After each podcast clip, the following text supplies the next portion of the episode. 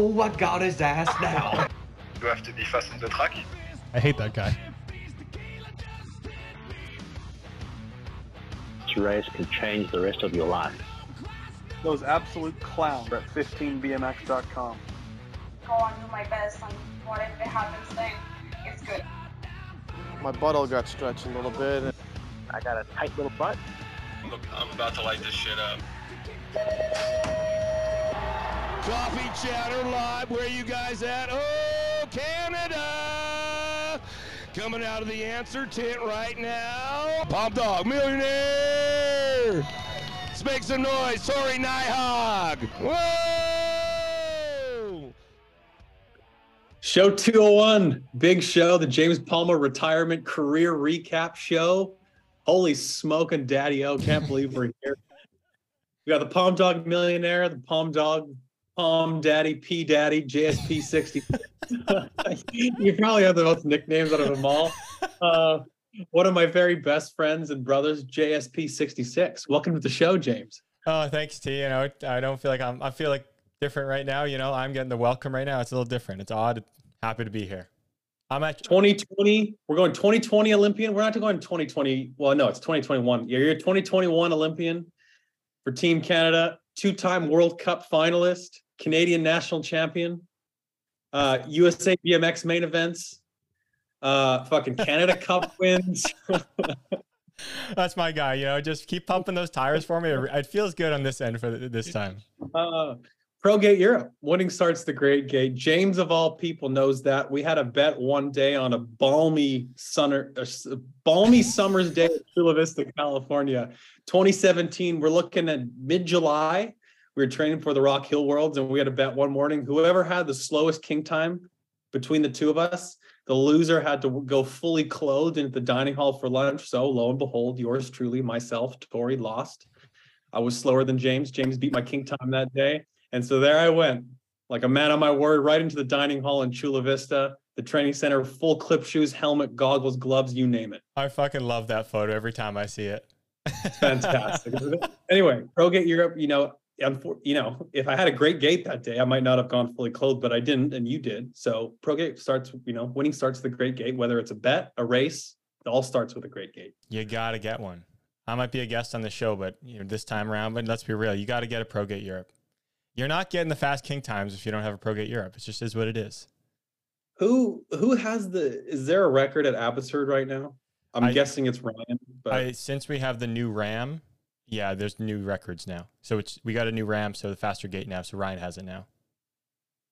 what timers do you guys use? Not the Browers. You have the like the wiring or whatever. Yeah, we got the the the wires in. So this, I think it's Scores is the the system we're Mhm. using. Yeah, yeah. Since we got the new, um, yeah, he's he's got it now. He's got the official. Not surprised. It's not it's funny how it changed. Everyone knows that their home tracks like there's different uh periods of when people can have it because things change. There was one time we had the Brower set up. That was a time frame. Then we Yeah. had we got our first like the score set up, the the lines in. That was a different time. The times changed.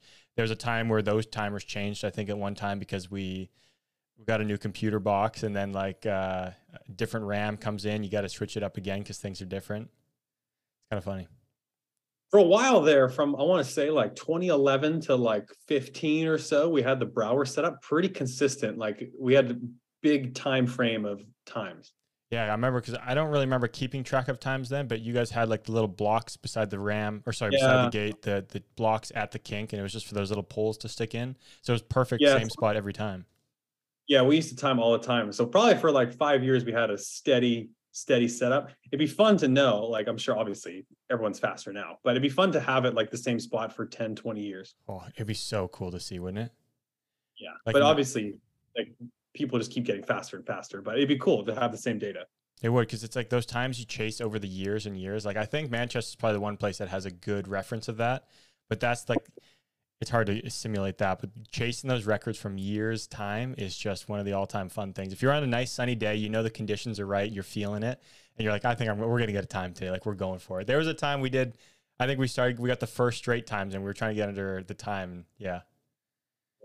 Yeah, I remember before Rock Hill in 16, we were just fucking pinning it on the first I think yeah, I think I remember the weeks there. That was it. And I remember you went like to uh, under the seven second mark, and it was like, oh, he just went under seven. yeah. And it's funny, like when you're going by yourself against a timer, you go so much harder than you would in a race. Like you're on the oh. fucking limit. you literally put every little ounce of you into it that you possibly can. Like you, it's it is actually kind of freaky and weird. Yeah. Yeah, like for some it's weird, but you can't ride like that if full in a full lap. You No. you can't.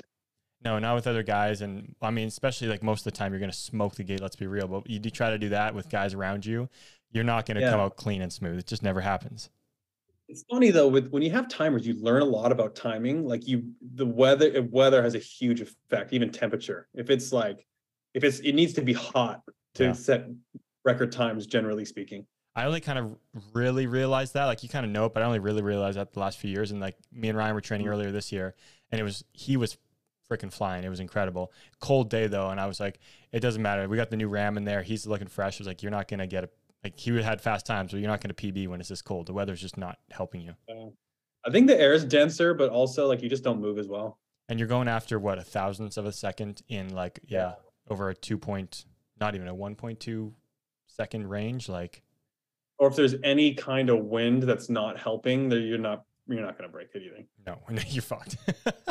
Is there any kind of cross or headwind, you're not breaking. That's why it's hard too to compare times day to day. Like you can get you can get pretty consistent data, but you might be flying one day, but the conditions might not be right. You might be like, oh, I'm fucking slow today, but it's just the conditions. you got to be careful with that, don't you, in training and whatnot.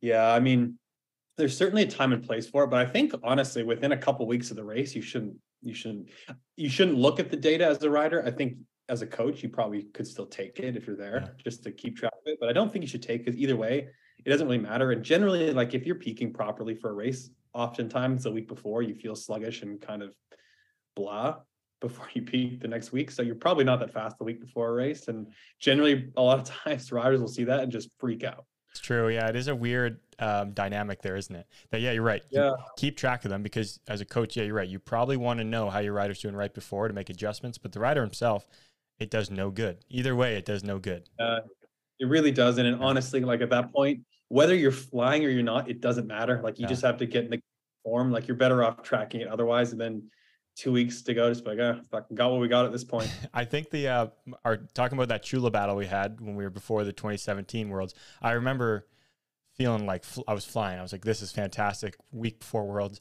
and we are keeping track of times, although we don't know for reference. It was just like the the week of kind of thing. But I remember like, damn, okay, the times are fucking hot right now, from what I can see, comparatively speaking.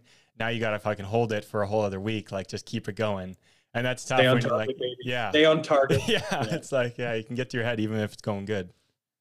Um, so welcome to the other side. How does it feel at this point? Just hung up the clip shoes. It's weird, dude. Yeah. Shoes are hung up. It's different. It's weird. It's like um mixed emotions for the past like I'd say just for the past week really, you know. Once you everyone like I've had a I've known for a couple weeks now.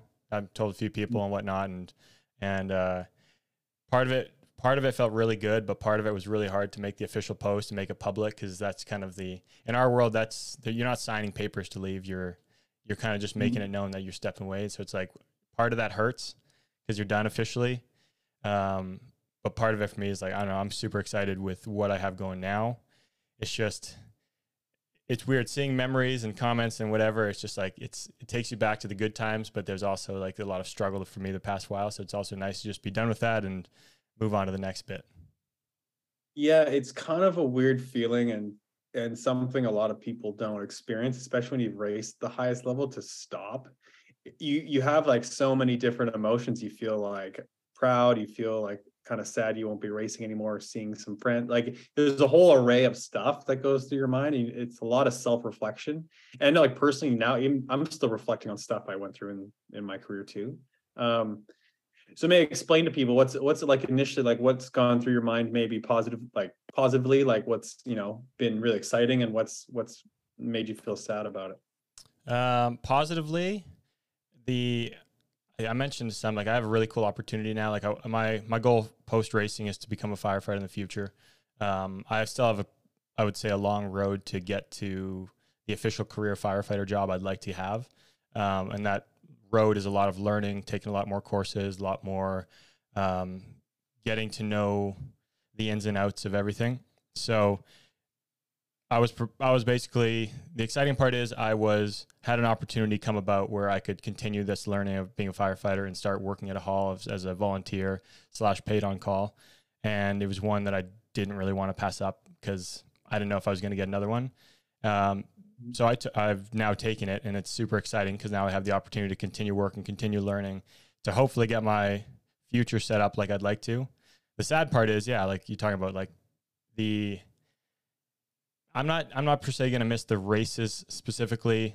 Um, the good results obviously are would, are to suck to lose, but it's like those friends, like you know exactly what I'm talking about. When the friends you you see around the world all the time and you get to hang out with, that you're probably I'm probably not to see for a good amount of time now, unless I go to a race and which I don't know who when the next one I'll go to is. So probably Grands, but yeah, it's just it's a weird dynamic. Yeah, and it's something that no one really prepares you for it. Like you kind of just get to the point where it's like, yeah, you know, it's time to move on for whatever reason, and then you just kind of do, and then it's just like it's kind of weird because obviously you've raced since you were a kid, Yeah. and then all of a sudden you're just not anymore. It's it's strange. I was actually talking to her, like I won't say I've talked to two people actually. I won't say either names. Just about like them going through similar feeling situations, asking me about how I went through it, and then we, I was kind of joking like nobody really prepares you for the after part. Like some organizations try to help you and be like they'll be there to support you through it, and that's awesome. But like the feelings and when you kind of know, nobody really tells you about. You have to have people that like you've gone through it to ask questions and figure that out, and Yeah. then to figure it out on your own.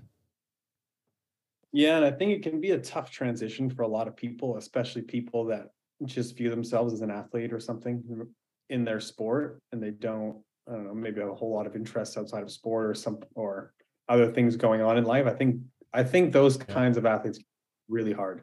I, I agree, yeah, and yeah, because I'll, I'll be honest, like my transition, let's say, has not felt super difficult because I've had something that I've my attention has been on the entire time. So yeah, it's definitely been Mhm. a little easier, and like I think, like I've I've talked to people like you, like talking to people about it and like figuring out what they went through helps a lot because then you kind of know like okay, these feelings are just temporary or not, or do I try to push through these feelings for a little bit, or what's what's really the deciding factor at one point. and it's cool because like as athletes you we always um always look for what's next and we never we never fully enjoy what we did we never fully celebrate it we just kind of yeah cool we did this at a race we're just back to training on tuesday Yeah. you know it's you don't really reflect so when you retire you can actually be really proud of everything you did Yeah, it, is. It's it's kind of cool that it's like you don't want like I'm you, you don't want to let these things go to your head, but it's like just seeing comments and um, congrats from like people in the your own world in the your own industry. So for me, like in the BMX world, it's crazy how much how good that felt and how much it means just because you're not there's not something you're gonna say to that person or they're gonna say to me on a regular day or whatever week or even after like a good result because it doesn't matter. Like everyone's out there to do their best and you, you're right you're already looking ahead to the next one.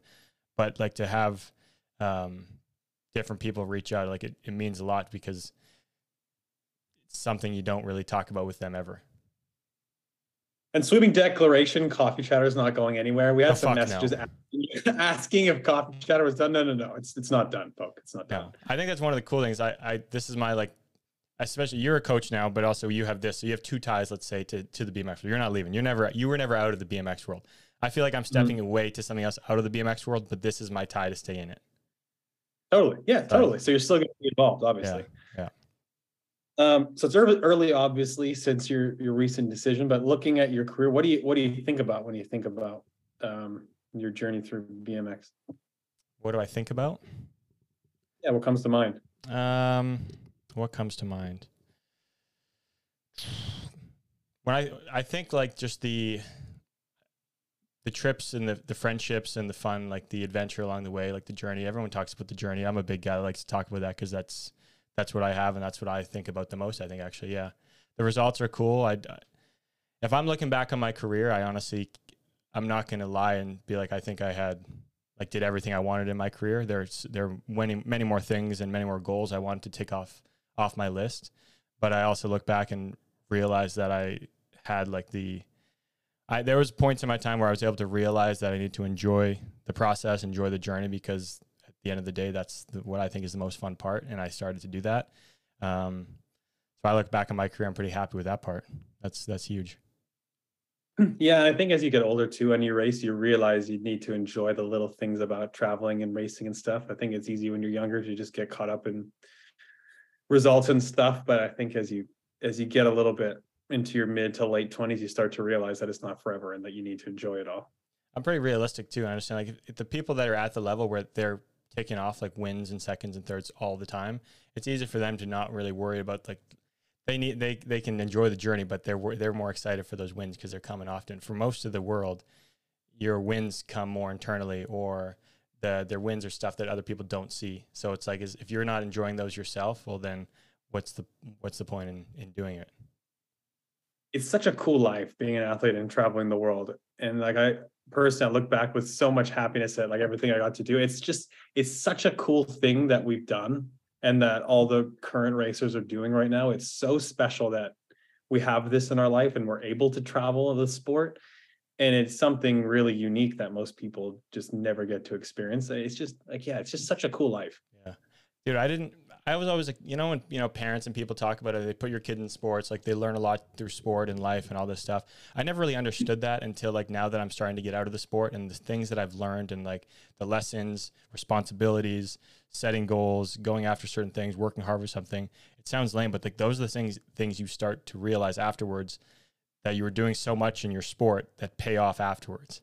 Because like the, the Totally. it's crazy. Like the, the some of the lessons people are telling you, like when I'm trying to work or trying to get a job, or I was at firefighter school, it's like you're telling me to do these things where it kind of just comes second nature because as an athlete, those are just that's what you have to do to be an athlete or perform at your best.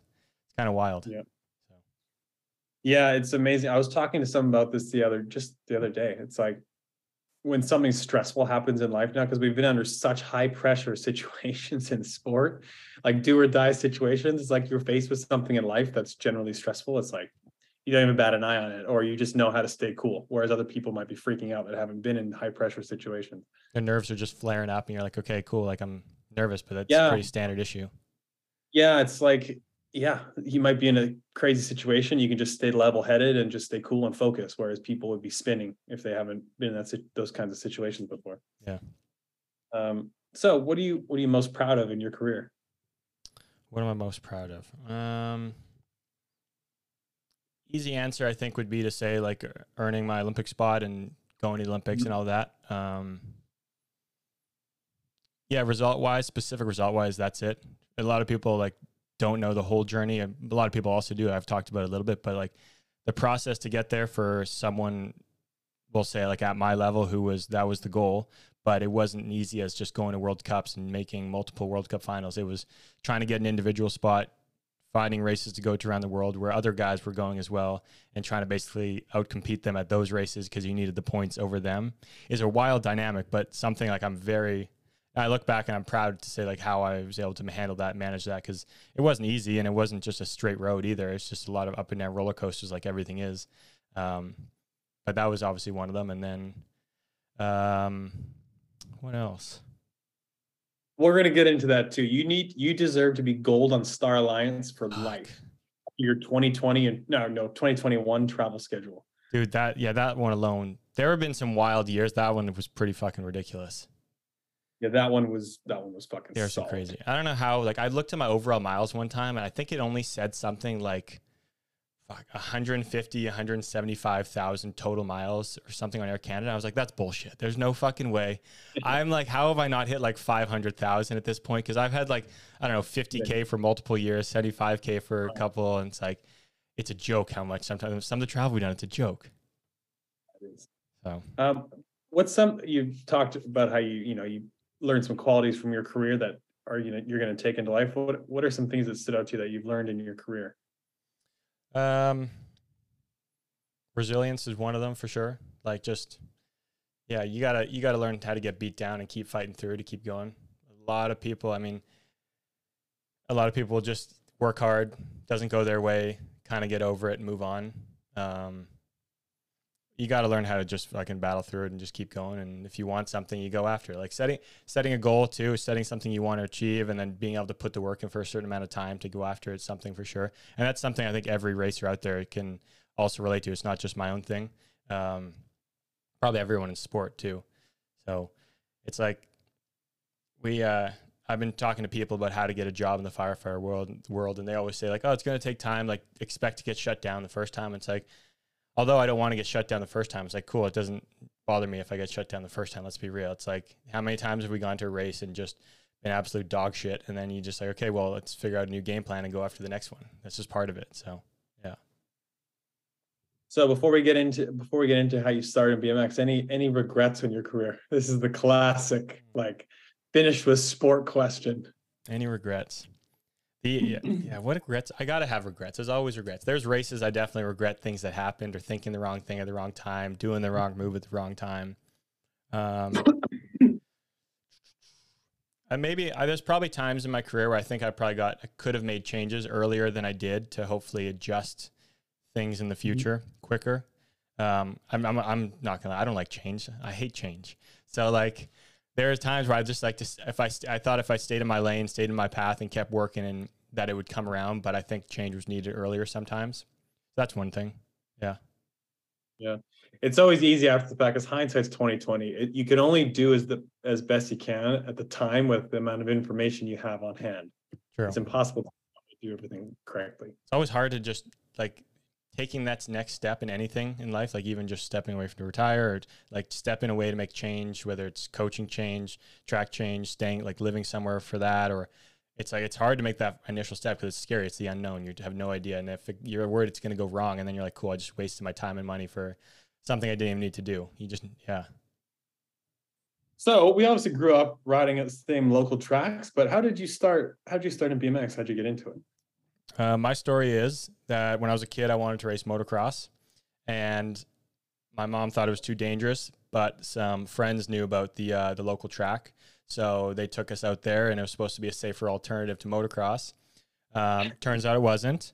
But from that day on, I got hooked. Basically, I went to my first race, um, won that one as like obviously a novice little kid, and from there I was just hooked kept racing. And i was i was a big sports kid growing up like played a bunch of different sports and eventually had to make the decision that bmx was what i wanted to do. But it wasn't when i was younger. It was just one of the other sports i did actually. Played soccer growing up. I ski raced. When i was like i don't know 12 13 14 15 maybe i can't remember the two years. But i definitely took bmx off a little bit more to play soccer actually. And then everybody got bigger, everybody got faster. I didn't. So, you know, my, my soccer years peaked at like 12 or 13. And I just went back to BMX after, started enjoying that more. Cause actually, I do remember that. I went back to BMX after because I think I was getting a little frustrated with the uh, some of the team aspects of the soccer team of not getting played over somebody else because I thought like the parents were complaining that the, their kid needed to play over me or something. And I remember then, yeah, BMX kind of took over. It was just easier to go to BMX, be an individual, go all in on yourself, and yeah. So what did the first few years look like? Did you start traveling in Canada or did you start going to other races or what'd you do? Um, I was never no, I never really raced in the U.S. a lot. I, like I was very gradual into it. I think from a young age, started doing the BMX Canada, which was ABA Nationals back in the day in Canada. Did that series a bunch, and then my my family, my dad and my mom would drive me down to like Reno in January. Actually, that was like the one race we did a year for like two or three That was a years. classic like Canadians, let's go to a US national race. Yeah. And the funniest thing was it was the worst possible fucking time of the year at all. It was in January. Hadn't I've been rode for three months. no, I hadn't been riding at all. I remember trying learning what rollers were and trying to ride rollers before that because I had no idea.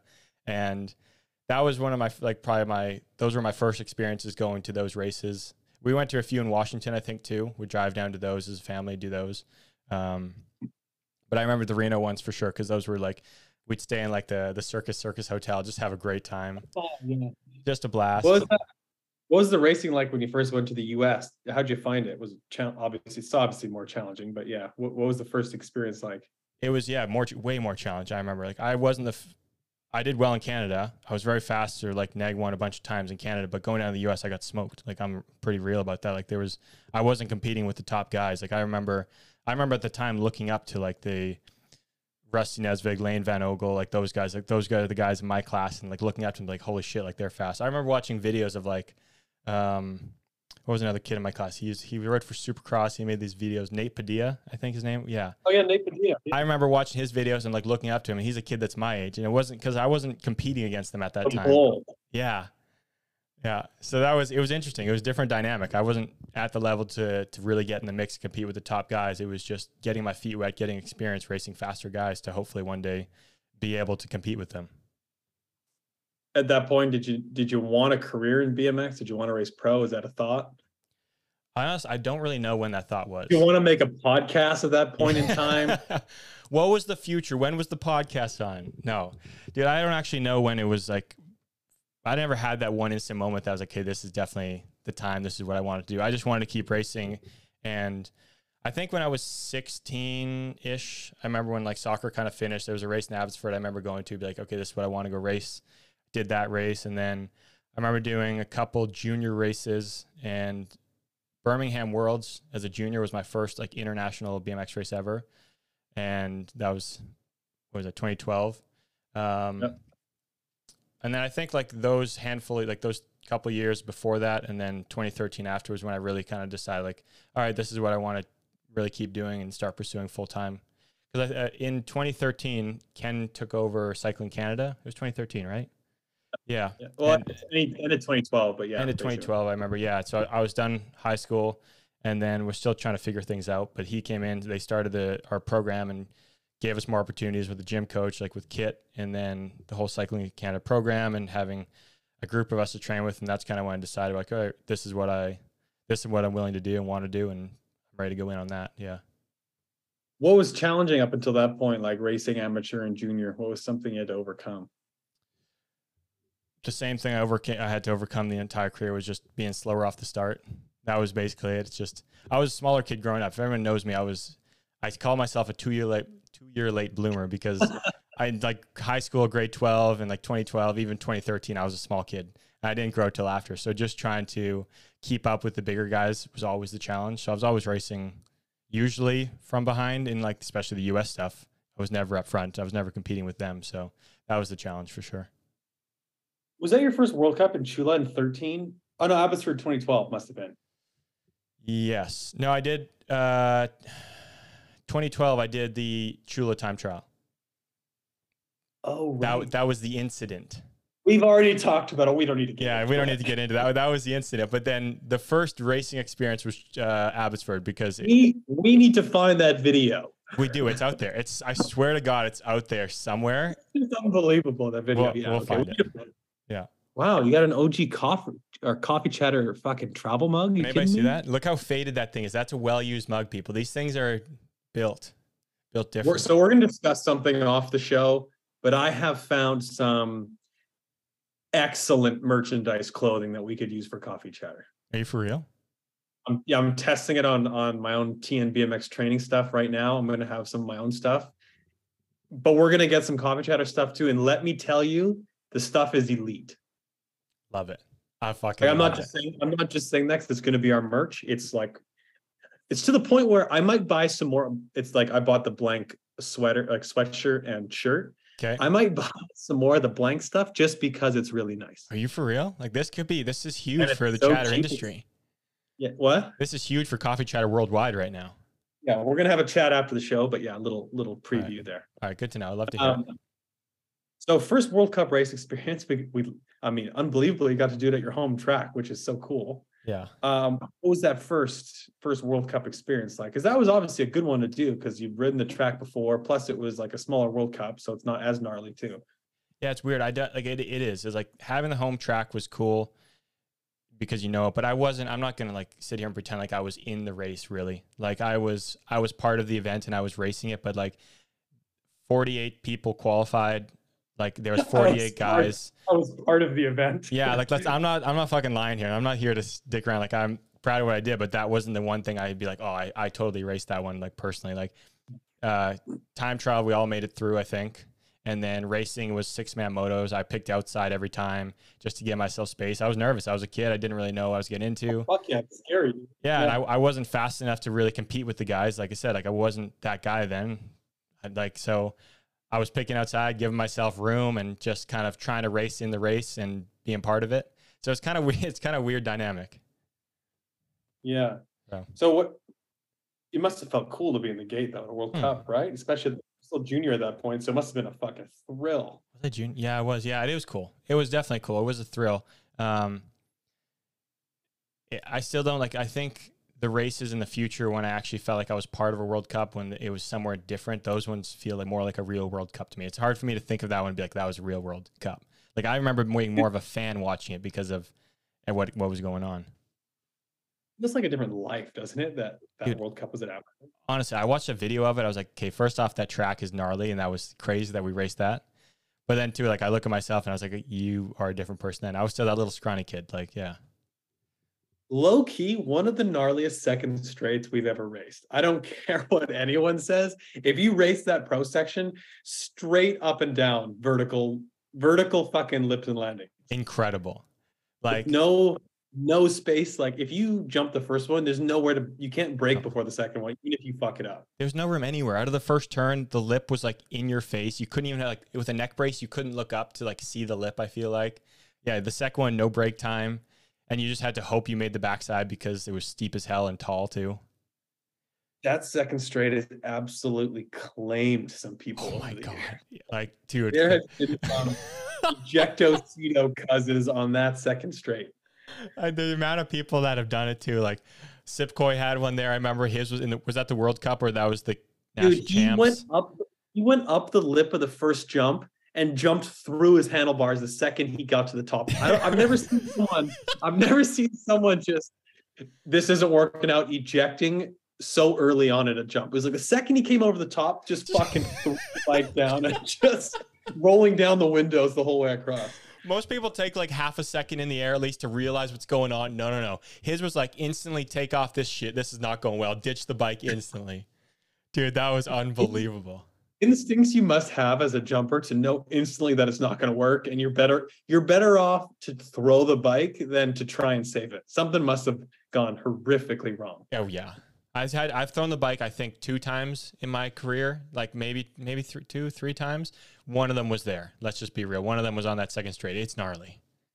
i know for a while there every time we'd go i'd be like nervous to hit the second straight it was our Yeah. home track Dude, my first time ever hitting it. To get this, this was this was stupidity. Thinking back on it, me and Misha went to ride the track. First time I'd ever been to the new track, New Abbotsford. It was just me and him. He for, he forgot the key, I think, for the Supercross hill or something like that. So he's like, okay, I'll. classic, So like, classic me yeah. so I like I hop out of the car, I get my gear on, I start like riding, and he goes to meet like uh, I think it was Steve to get the key, and like so I'm there by myself, and I remember kind of just like I think I was like if I remember correctly, just eyeing it up and just started taking some runs at it, and eventually just sent the first one maybe, and like thinking like back was like no, knowing how gnarly that straight is, and just by yourself out there, probably not like the best idea. no it's fucking terrifying So, if, I got Um, a so- question. if you if you were had to hit full speed, Abbotsford second straight then, or Manchester like 2013, 14, Oh. 15 second straight, what are you doing? Well the the second straight in 13 was small like the first year we raced there Okay, so the 14, 15, 16, whatever the you the mean like the, like the, the gnarly one the step up. It's just one jump, really. Well- It's the step up. so i gotta just hop on my bike now and fucking send one you got to hop on your bike, full lap send, like TT send it. Like you're going for a hot lap. oh my god it gives me anxiety just thinking about it I honestly don't know what I would pick. I'd probably Honestly, you might be safer on Manchester second straight because at least you can brake. And I yeah, I agree. I think it's that because I think it's one jump. You you pray on the one jump and not the two.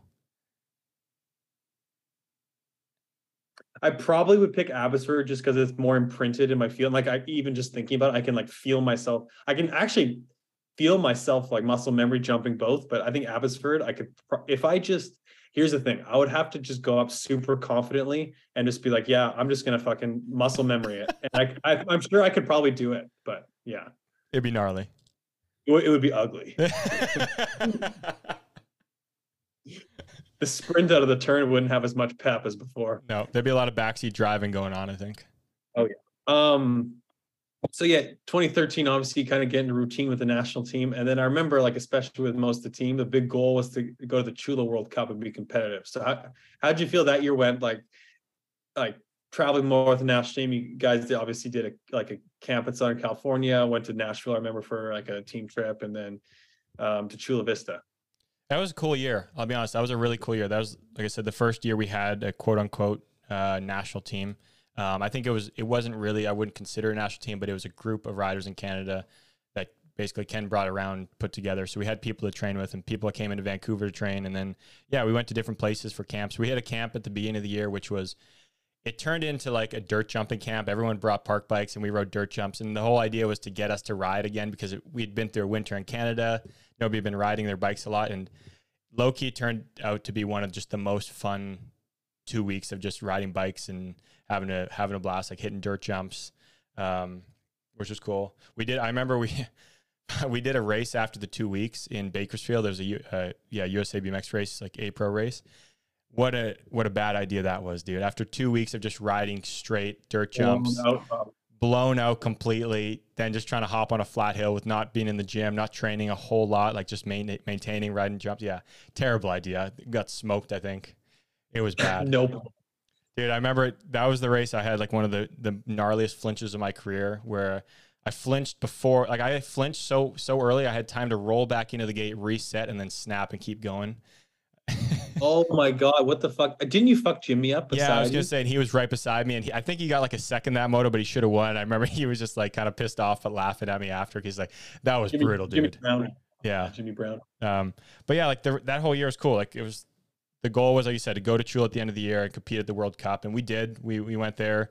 Um, somehow I we got thrown into A practice that year for some random reason, and I think like points were messed up. I don't know what happened, but it was kind of a wild experience because I don't think many of us, like myself especially, was we were trying to get around that track a lot of the time. It wasn't like racing the track; it was get around the track because it was the first big track we got to race and ride, and um, it was definitely eye opening. It was cool, but like I didn't, I didn't make it our time trials that year, so it was like it wasn't.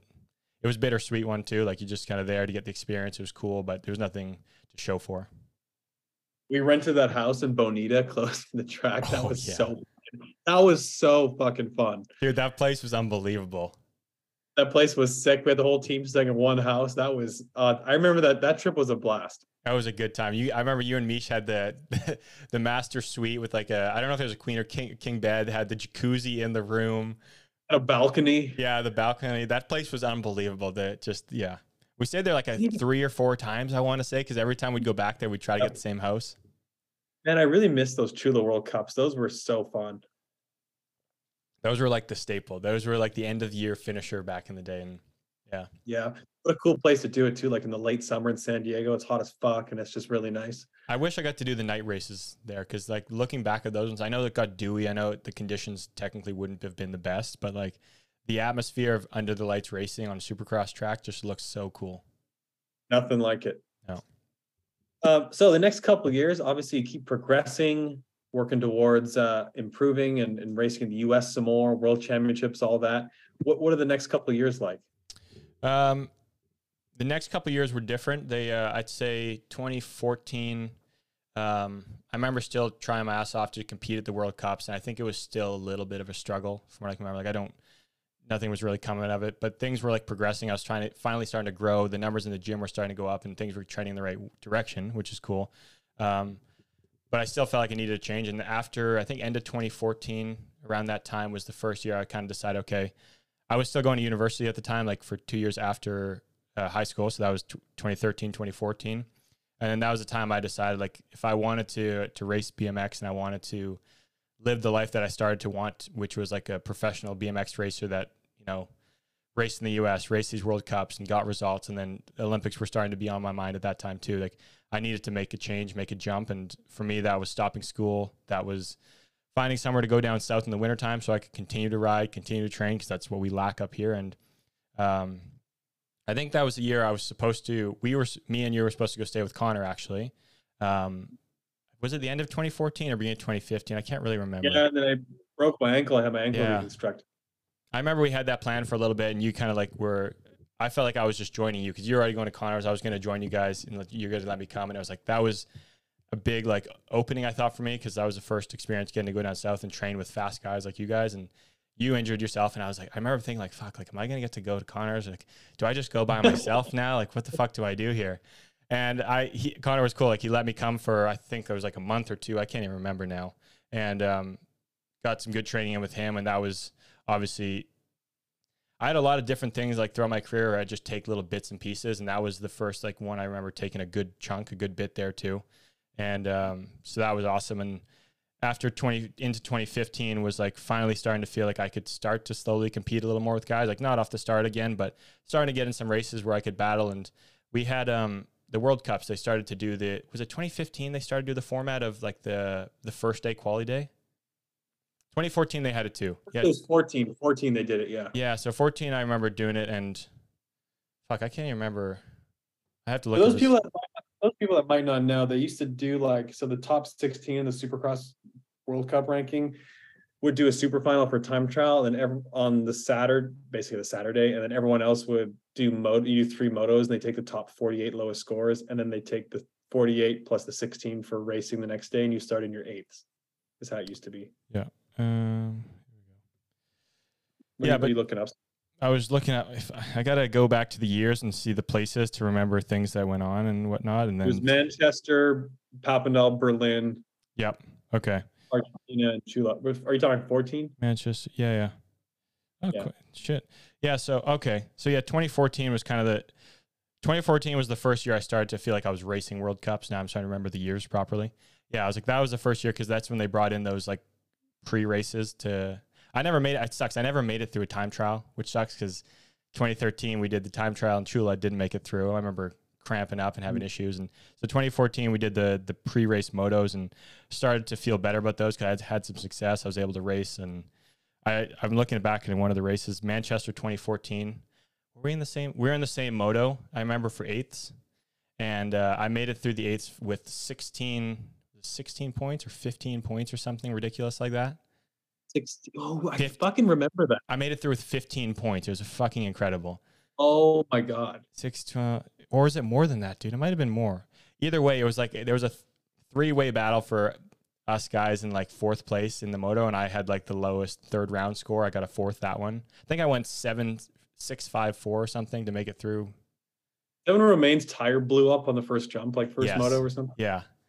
Yeah, so I get so Joris was at the moto too. Yeah, that was a tough moto actually. I, I remember not thinking it was much of a chance, but then yeah, Romaine's tire blew, got a sixth the first round managed a fifth the first the, the second round and i remember the third round i was between you and trent maybe or beside one of you guys and i was like okay just close your eyes basically not close your eyes but close your eyes and just like haul ass between them you know they're going to be fast they're not going to cut you off or if they are they're going to be far enough ahead and i did that came out with like a fourth and somehow made it through and um, yeah so that was the first year i started to feel like i was actually like i don't know getting into competing with guys on the world cup tour and then same thing with 2015 like that kind of rolled in and continued a little bit more and had that was a fun year. I think 2015 was a lot of like there was a lot of cool races on that that circuit. I think that year.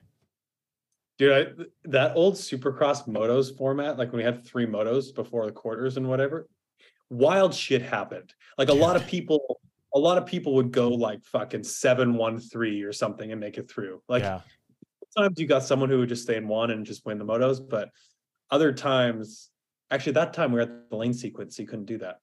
Um, but yeah, a lot of times like people would fucking blow up first moto and start with eight points. But like, okay, I got to go like first, second these next two rounds. Yeah, dude, it was nuts.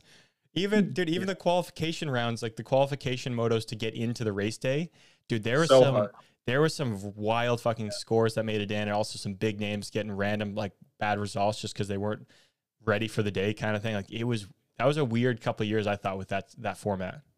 Yeah, and like those three rounds were no joke. Like you have one bad round, you could be screwed for the day. Yeah, no, straight up. Yeah, it's like, yeah, I'm. You guys like, was the goal always to like finish in lane one on the third round just so you get a fast lane pick? Well, or a fast time to get a better lane pick the next round. Therein lies the dilemma because if you do that, you go seven six one. So mm. if you got a hard moto and you go seven six, you can make it really tough on yourself. For sure, if you're feeling confident, you could do that. You're like, okay, well, if I just even if I get thirds and fourths, I'll have lane one third round, pipe one off. But I had some like sometimes I had first pick and I had a tough moto. I'd pick like better lanes than seven six one because it's like, well, fuck, you start You know, like if you're on outside two rounds and you you get like a six and a four or something, like Yeah. I don't know. yeah. of a- it's a bit of a risk unless Yeah. you're like super confident that you can do it. I feel like it was people like Liam were doing that, like Manchester stuff. Like, Mhm. well, not maybe not even him in Manchester, but him. He would be the kind of guy that was doing it some places.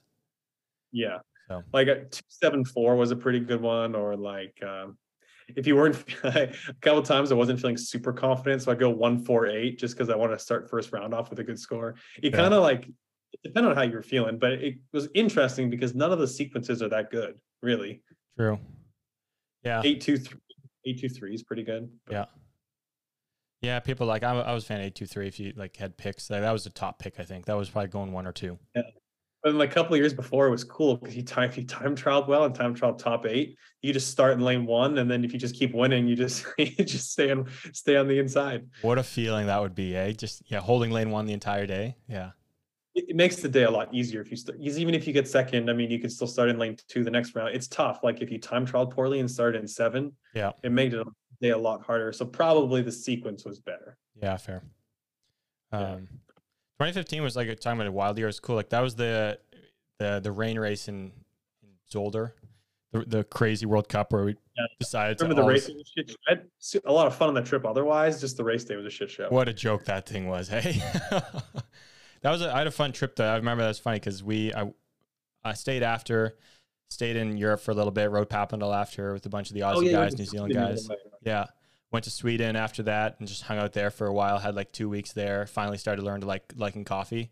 That was a breakthrough weekend liking coffee. That, that was where it started. Yeah, 2015, sitting at a coffee shop in Sweden um, with like Matt Cameron and like, uh, I know the one you're talking about too. It's the one like Yeah. in angle. yep, yeah, yeah, straight up, yeah, It's funny. I went back there in 2019 to do a clinic, and I literally went to the same coffee shop, and I was like, "This is where everyone was four years ago." that's so random, isn't it? I know. It's, it's funny. You just Yeah. have spots around the world you know of just from going. yeah, it's true. So So Yeah. that's when it all, that's when it all fucking started. that's when the addiction really kicked in right there. Just got my first taste of the good life and just couldn't get off of it. Dude, I remember too. We had so much fun at the end of the year. We went to Rock Hill and then the trip in Rio, and in Rio we just went on the beach every day and hung out and swam. That was so fun. Dude, low key, that was an, that was the best vacation ever. that was awesome. We didn't we didn't really we didn't like there was no like real test event. We didn't race. We just kind of like obviously there was a we protested the track because it was way too fucking gnarly to ride. So we didn't really ride. We didn't really train this end of the year. We just fucking went to the beach every day and ate acai bowls. Was that ever really? Have we ever really talked about that whole situation? Like, I don't. I think maybe with Liam a little bit, but It's a good question. Uh, I don't think we've gone like in depth about it. no, no. But it was that was an interesting. That was wild because yeah. So that was Yeah. go to Rio for the test event and show up, and the track was just unbelievably gnarly. it's hard to it's hard to it's hard to tell people how gnarly it is. Like I tell people, like if I tried, I wouldn't have made it around the track. Dude, it, yeah. If you think about it, no. Like, I don't think so. I remember looking at the third straight, like the step up was like fucking insane. And I was like, there's no way. I land that. And I was like, even if I land that, I was looking, I was looking at the rollers after trying to figure out what you do. There was no option No. on there was no like real option. Yeah. everything was built like not to spec. Like every there were a couple jumps I Yeah. remember super tiny that were just like you were coming full speed out of the first turn and you got two tiny little downhill jumps and then a, a huge kicky berm to that step up who was that looked like a spine transfer. But you're expected mm-hmm. to be coming hauling ass into it, and then you're expected to keep going hauling ass down the third straight. But you're hitting a spine transfer, like you have to go straight up to come straight back down. Like you're not going to be keeping your speed up through there. I think there's an interesting phenomenon with the Olympics. All of a sudden, the Olympics comes around, and like track builders feel like we got to do something extra or different. And then I think a lot of people are like, "Oh, it's the Olympic year. Like we got to do something different. We got to like change something." It's like you've done the same thing for so long. Why? Why are we changing something? Whether it be the track or training or whatever. Like there's really nothing else you extra whatever you need to do. You don't. Yeah. No, it's crazy, isn't it? Just keep it what Yeah. you've been doing. The whole reason why you've been doing what you're doing is because it's working. I know. And after like experiencing it a few times, it, it does funny stuff to some people. Like some people get carried away with like, oh, we need to do everything. We need to all of a sudden like just make sure everything is perfect. And it's like, well, nothing's ever going to be perfect. Why don't we just do what's working? Yeah. So yeah. People Yeah, get caught up in the moment. They get caught up in the moment, I think. It's like it's the Olympics. We need to do. We need to. It's a bigger event, so we need to like. I don't know. Go bigger, go better. It's like no, no, no. Yeah. Just chill, relax, make it a good event because you've been doing that the whole time. You know the interesting thing is, it's like you go, like we had it with our national team too. Like we went to Rock Hill in 17 for like a camp, and we went to like Hibachi Grill and like whatever some places, and also went for the Worlds, and like we weren't allowed to eat there Yeah. because it like wasn't as healthy. And it's like, well, we just did it for a camp and before a race weekend in USA BMX, and we all like, why, why are we all of a sudden like trying to do everything extra good all of a sudden? I don't, I don't agree with it. There's weird, in, there's weird dynamics with that. I'm saying dynamics a lot. There's weird like situations like that where yeah, we brought in the sports psych to give us, or sorry, our nutritionist to give the team advice of where to go. Like she looked up restaurants, and it's like, it's going to a place. It's hard to always just look up a restaurant first of all and say this is where you should go. Like sure, she can give suggestions because she looks at a, um, I mean the nutrition sheet, but it's like if you've been there, you got to just go to places that are taste good, kind of healthy, and that gets you eating food so you can get through the weekend. Like a lot of time, you're just trying to get calories in, and like don't change what you're doing. Like you said, like we just because there was a little too much salt in that in the rice over there or something. Like we're not going to change it for the world. It's like we're going to go where we want to go and where we want to eat. And then all of a sudden, like, why is it fine at this point in time? And then we get here at this other race, and it's all of a sudden we can't do that because it's not good. It's like, okay, well, we either do this all the time or we don't. Like, I don't, I don't agree with doing that, right? Some, I don't agree with doing something extra, trying to be extra special, good or something before. I don't. It doesn't make sense. No, I agree. We're not trying to. We, it's not like we were trying to be mediocre at that race before, and that's why we went there. That was never the goal. The, the, we had the same mindset at that race, or we want to be the best we can be, and we're trying to be the best we can be at this race. The, the race has just has a different title on the line. That's like the only difference. So, it's kind of, it's kind of interesting the phenomenon around bigger races. It, it's a real thing. yeah. Um, 2050. Oh, so yeah, 16. Obviously, Olympic year. What were you thinking of the the Olympic year in 2016? Um, the Olympics were obviously like the the dream at that point. Still, like that was the place I wanted to get to. I think I understood where I was at at that point. Like that was it was never a, a real. I was never going to have an honest chance of getting there. Like I wasn't at that level, and that was what I kind of understood that year. But that was still always the dream. So it's never, never dawned on me to like stop pushing for that. So the whole year, I still like went to all the World Cups and um, gained the experience, tried to get the points, tried to to do what I could to be better and um, get that opportunity if I could. Um, it never came about like at the beginning of the year. Like I don't remember getting any results that early that year, and that was kind of a bummer. Um, I remember we had like I think was it that year we like we had a lot of good trips that year. Honestly, and like uh, going to Colombia for the Worlds was like a great time. Um, but that like the beginning of the year, I remember was kind of just like blah, nothing really happened, nothing went for me. But after the Olympics, like um, after the Olympics was a good like reset for me. Like I knew that's where I wanted to get to, but I need to figure out how to get there because I wasn't at that level. And um, I, I think in end of 2015, I started working with Robert Wild. Like that's when I switched. End of 2015. So like, although we talked about that was still our goal, like we knew that wasn't realistic, and like we were pushing for the next one around, next time around. Um, but I ended up like after things started to click with him, like, I had a great end of 2016. Like there, a lot of good things started to happen there, and um, was probably the, the finisher to 2016 going to 2017 was some of the best times racing and best memories I have. And I'd say, and it, like in 2015, like in the summer, and then like end of 2015, I'd say we started becoming really close too and hanging out a lot more, and especially in 2016. And then we had some good after parties. Things were starting to happen. Yeah. Things were flowing around that time. Things were flowing. What is it, 2015 after party in Argentina? That was a fun one. That was an insane after party. That's when Tommy Zula did a backflip and smoked his face on the dance That, floor. that was the one, wasn't it? Yeah. That was, that was I know the after party questions are going to come up. Like everyone likes to talk about that, and we There's joke about that. Nick was at the after party in 2015, still in his like Team USA like fucking track outfit. Like the he said he went straight to dinner and then he just went straight to the after party. He's still like in in workout shorts and the Team USA shirt. It's just good stuff. Unbelievable. There was multi. That was a multi-level level whatever. There's a little patio, not patio. What is it? Second floor, basically, of the bar club or wherever you're at. Wasn't I think That was Bodie like was there was- DJing at one time. There was two parties. There was like the downstairs and then the upstairs. Yeah. I yeah. You wouldn't see someone. You wouldn't see someone for a while. Like, where the fuck are they at? And then you go upstairs, and they're just raging upstairs. Yeah. I just remember we went straight to the airport. Like we literally, I remember we got back, we just went straight to the no sleep. It's like 6 a.m. We're just straight there. Fantastic. And then I- flew fucking 24 hours home. I'm pretty sure that's the. I left a little bit earlier, and then you came. You came rolling in, turned the lights on to grab our bags, and we just got up and left. Basically, All right, boys, let's go. yeah. like time to go. Dude, I'm pretty sure that was was that the year? I think that was the year when I went in. I think I went in and then Jimmy was fast asleep on our couch. We had those apartments. So Yeah. Jimmy was Jimmy Brown was asleep on the couch. And I think me and you, like, we're getting our shit ready. 'cause You we're- I think we're in the same apartment. Yeah, Yeah. yeah, yeah. We were. Yeah.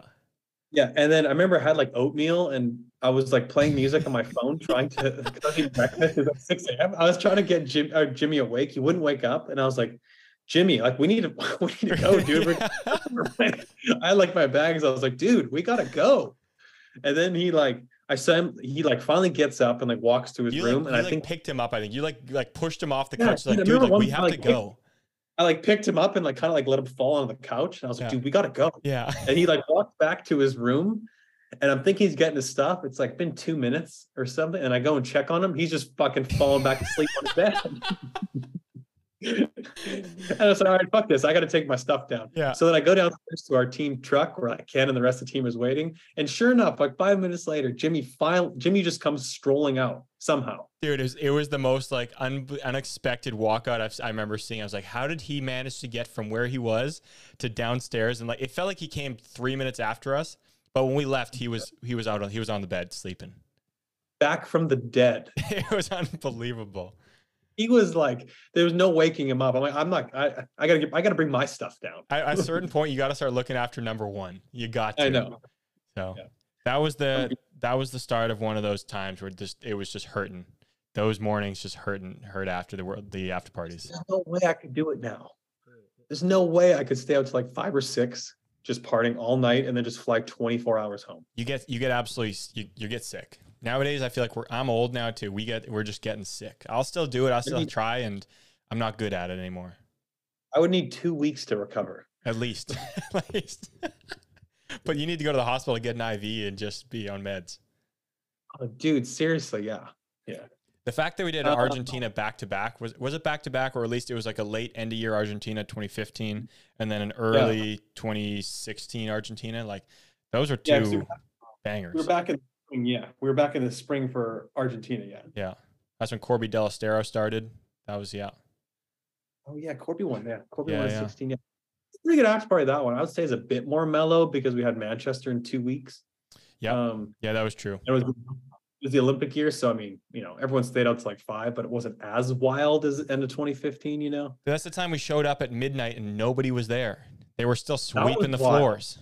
We were, I remember we were just so pumped and ready. We get there, we're thinking we're walking into a fucking raging after party. We get there, there's not one person there. Like we're not even kidding you. Not one person. Not one person. The people at the bar were still like wiping things up and they were like looked at us like we're the just craziest people that are there for just what are you doing here this early? So I'm pretty sure we stayed, right? We just stayed and like waited for people. Yeah, there was like there was like a couches at the front entrance area and we just hung out a while. And BMXers of course were the first people to roll in until like all the locals eventually came probably like hours later. Yeah. Yeah.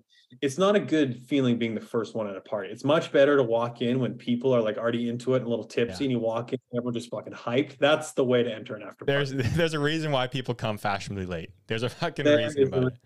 Yeah. There was like two or three, and then, then it's finally to start starting. I feel like I don't feel like I left at like five or something. Yeah. Or or something. I don't even remember. And dude, there's people lined up to come in. I'm like, what is wrong with you people? Like we're going home to sleep. Like what are you doing up at this hour? You're just starting your night? Like what? What are we doing? Like I think they they sleep and they wake up and have dinner at like fucking eleven, and then they just go a couple hours. Then they pregame and they'll go to the party at like three. Insane, isn't it? Like that's just not right.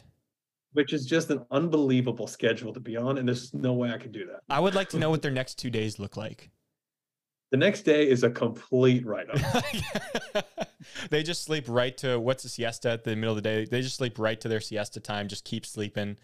Yeah. so realistically, they must get home at like eight or nine a.m. sleep until the evening, and then just have dinner, and then I don't know. I guess you just go to bed again. Your sleep schedule would be so effed up. You'd be screwed. Yeah, you'd be completely screwed at that point. Yeah. So that's I mean That'd that's a wild scene. Yeah, I mean everyone's gonna do that again. I don't. Everyone's gonna do that again next year in del Estero, although I don't think it's gonna be quite like that anymore. I'm fuck. I hope it is, dude. I think it might be. I don't know. I hope they burn it to the ground again. I don't. It's hard to. It's hard to think that they built up Santiago del Estero again in the two years we've been gone because we burnt that place to the ground once. I don't know how they're gonna It's- get it back. It's just outright disrespectful to go to del Estero and not party. And they're, they're going there for two weeks too. I mean, what what else are you gonna do? It's it's disrespectful to not burn it to the ground when you. yeah, it's kind of a, it's kind of you know you you're you're just disappointing the people that came before you in the BMX world. It's the one thing you, you. No matter what happens at racing, there you just look forward to that thing. You really do. Um, so obviously 16 was a busy year too. Like you said, you obviously didn't go to the, the, the 16 Olympics. I will say we had a fantastic pre-Olympic camp. I was in Chula Vista and you came and joined us. Yep. And we had, uh, you helped the Olympics, which I mean, fantastic time. Dude, that was like I said, like that second half of the year was one of the yeah things really took a turn. I think it was a lot of fun. Um, that was random. Starting to ride really, really well on Supercross too. Yeah, thanks. I finally things were starting to click a little more. Like I said, been working with Robert for probably about a, just under a year. Was starting to grow a little bit, get stronger. Everything was coming around, and um, it was an interesting way, like how that all turned out, just helping you. I was at a race. I was a BMX Canada race in Victoria. Adam texted me basically like, "You guys are in Chula getting ready for Olympics." It's like he's like, "Do you want to come down and like help T out ride?" And I was like. You fucking kidding me? Like I'm gonna get paid to you're gonna pay for my trip to come down there and hang out and race or ride with him? Like absolutely. Like I'll be down there heartbeat. So I remember my parents came over for were they over? But they brought stuff over. I remember two Victoria for me. I flew from Victoria and then yeah, came down, had a sick that was such a fun camp. Just That was so fun. That Dude. was really fun. We just rode the Rio track, like, or it was a London, yeah, the Rio track, like whatever every day. That was so yeah, fun. that was a good time. And um even so even just getting in that atmosphere of like working with you, like just training with you was fun. It was had some fun battles where it's kind of funny where people that don't know, like we would do full laps at one time, but I was obviously a little bit behind on the first straight. So I remember we we talking through. It's like, all right, James, you're gonna take the inside in the first turn. I'm gonna go wide, and you're just gonna come on the inside, and then we'll keep battling after. And I was like, okay, got it. Like, let's do it. I remember we did the first straight, then I'd peel off to the top, you'd come underneath, and I'd try and pass you on the yeah. track, right? yeah, exactly. oh, I was good. had some good cat and mouse stuff on the track. That was good. Yeah, it was a lot of fun. And I mean, I was feeling really good at that time. So that was a lot of fun. So then watching at the Olympics was a blast. And then my goal at still at that time was actually national champs. Cause um, so for me, one of the one of the big goals I've always wanted to accomplish as much as I can was like national champion. To me, that was one of the coolest achievements, having the sleeve, like seeing you with the sleeve for years and years. Like that was to me always the coolest thing for every anyone around the world seeing it on them too. So that was always something I wanted to accomplish. And a lot of years, like I've had that as one of my major goals, major targets on on my schedule. Um, so that was one of the years like I really wanted to try to compete against you and try to get in. Um, you coming off the Olympics like gave me a good chance. I felt like because it's like the amount of stuff you had to do after and like autograph signings, like coming off the Olympic weekend. high. That was the weekend after too. That was wild. Yeah, like thinking about it, like people don't realize until I guess yeah, thinking about it, like if I had to race the weekend after the Olympics, like Oh my god. dude, it's incredible. Like it's absolutely incredible to think you had to do that. So Honestly, that's like probably one of the weeks I had to dig deep the most in my career. And it sounds like crazy because it was national champs, which is obviously a big race, but it's like we've done bigger races. But when you yeah, like after like obviously making the man at the Olympics, like being close to a medal, not winning one, it just felt like mentally and physically exhausted and like proud, but also like sad and like yeah, crazy. And all of a sudden I was, I was literally home for two days and then I flew to Calgary. That was wild. dude, it's I can't like I can't even like I said I can't imagine that turnaround and then having to race it too. It's such a weird dynamic. It's So- weird that like once once once I got into practice and everything, it was it was like kind of fine. Like once you get into it, it's okay. But just like initially thinking like, fuck, dude, I got to race again next weekend. I gotta say, we had one hell of a battle in the main national champs. That was a really good race. That was a lot of fun. That was like the whole event Oh, it's itself itself was cool because they finally it felt like they put us on a little like the pros on a little bit of a pedestal when it came to racing. Totally, dude. It was on it was on TV and everything. Yeah, it was it was sick. So we, we had I remember we had yeah three rounds to a main. So we did two rounds to start the day early in the morning. We went back to the hotel for hours, whatever, had lunch, had a coffee back at the hotel, and then came back for third round in main in the evening. And um, so yeah, that was it was a blast. Like racing too was like good. Like we were in separate motos the whole time, and then we met up for the main. And I remember time trial. I, I really wanted to try to beat you in time trial. Didn't obviously like that was like it was close, but didn't. So then racing, I remember you picked eight because the in, in Calgary, like the the center grates, they have a huge bump when it hits the asphalt after, so they're not awesome. But that was Yeah. kind of like my my let's let's say my in or my opportunity to just get an inside line on you. And uh, dude had a, I remember having a fucking flyer of a gate too, pretty good. And thinking Yeah. I thinking I had you for a bit. I popped it up for like two pedal strokes too long, I think, and was like kind of like fuck, need to get this down. And I think we bumped over the second jump. Still, I was like, I'm driving it in there. And just win. I remember jumping the jump into the corner, just window closing, and be like, "Fuck, there it goes." That was such a yeah. I remember 'cause we. I don't think we did a gate together in practice. Probably not. We- No. Yeah. I don't think so. We were in two separate motos, so we did our first two in the morning, and then yeah, we did our first two motos in the morning. Had a couple hours, so we went and got lunch and coffee, like you said. We came back to the third round, then went to the main, and I remember thinking, okay, I'll I'll pick eight because I was because I was actually thinking I was like, well, I'll pick eight because that way I can like hopefully get across and cut James off. Because I was like, if I pick like naturally, like you pick one if you have the first pick, but I was like, if I pick one, then James has the whole outside to work with, and then he could like try to high low or come underneath me in the first corner or something. Yeah. And I was actually thinking, okay, eight might be like a better option because if I, you know, if I get out well, I can cut across. Then he's not going to have a pass in the first corner, which was my thought process. I remember I had a good start, and yeah, fuck yeah, you did too. And like halfway down the hill, I'm like, okay, like we're even, like you know, still, Yeah. we're good. First jump, I get over it clean, still even. I'm like, okay. Second jump, we're still even. I was like, dude, I gotta get across fucking now.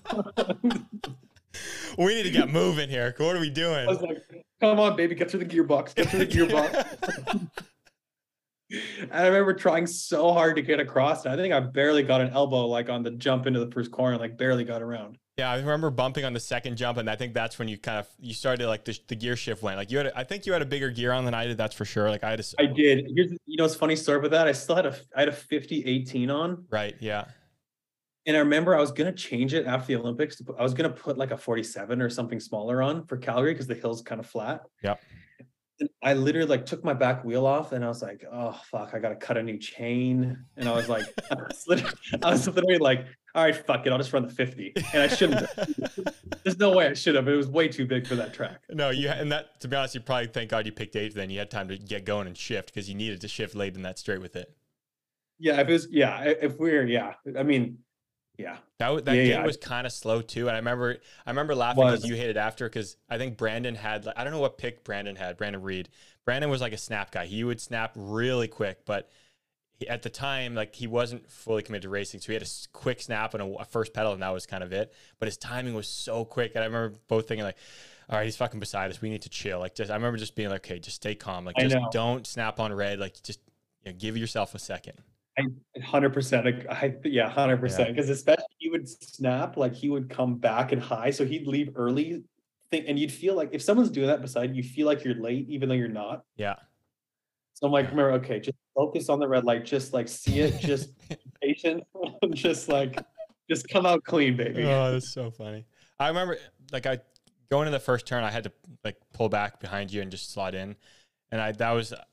I wish I'd like had I did that earlier because coming down the second straight, I had a really good second straight and with no chance, like jumped to the inside into the second turn just to see where I'd be. And I remember like I got low-key kind of close to T-boning you, but was never planning to do that. Like I, I was hoping I could get close enough for the window to be open, but like I knew early that it wasn't. I still just went for the same line because I wasn't worried about getting past after.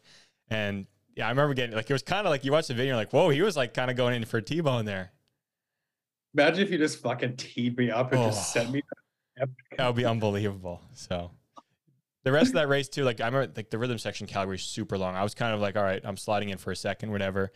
Three quarters down the rhythm section, I, you did something and like bobbled or something. And I thought you were flying off the track. And I thought first, Oh, really? I yeah, for a split second, I thought my window was back open, and then it was like, nope, and whatever. Window. Window. Yeah. Um, but yeah, you rode really well there. You were super quick. And then the last couple World Cups, Rock Hill, Sarasota. So that was a big moment for you in Rock Hill. Obviously, you made your first ever World Cup main.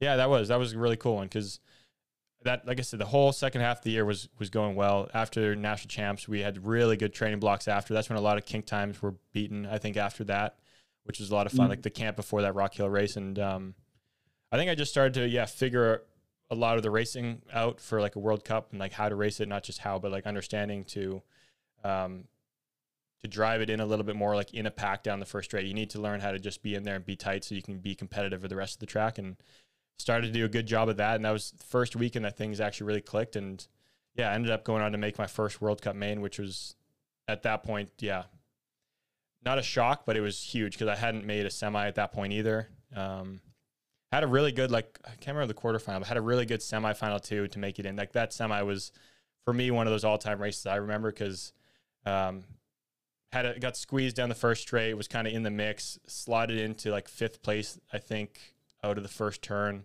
Um, that was it was the the light was terrible. The sun was so bad. I remember down the second straight. I think I think it was still in the semi, still bad. Yeah. Slotted into fifth though, and then it was basically for two straightaways. I was lining up Renault to make a pass to to get in.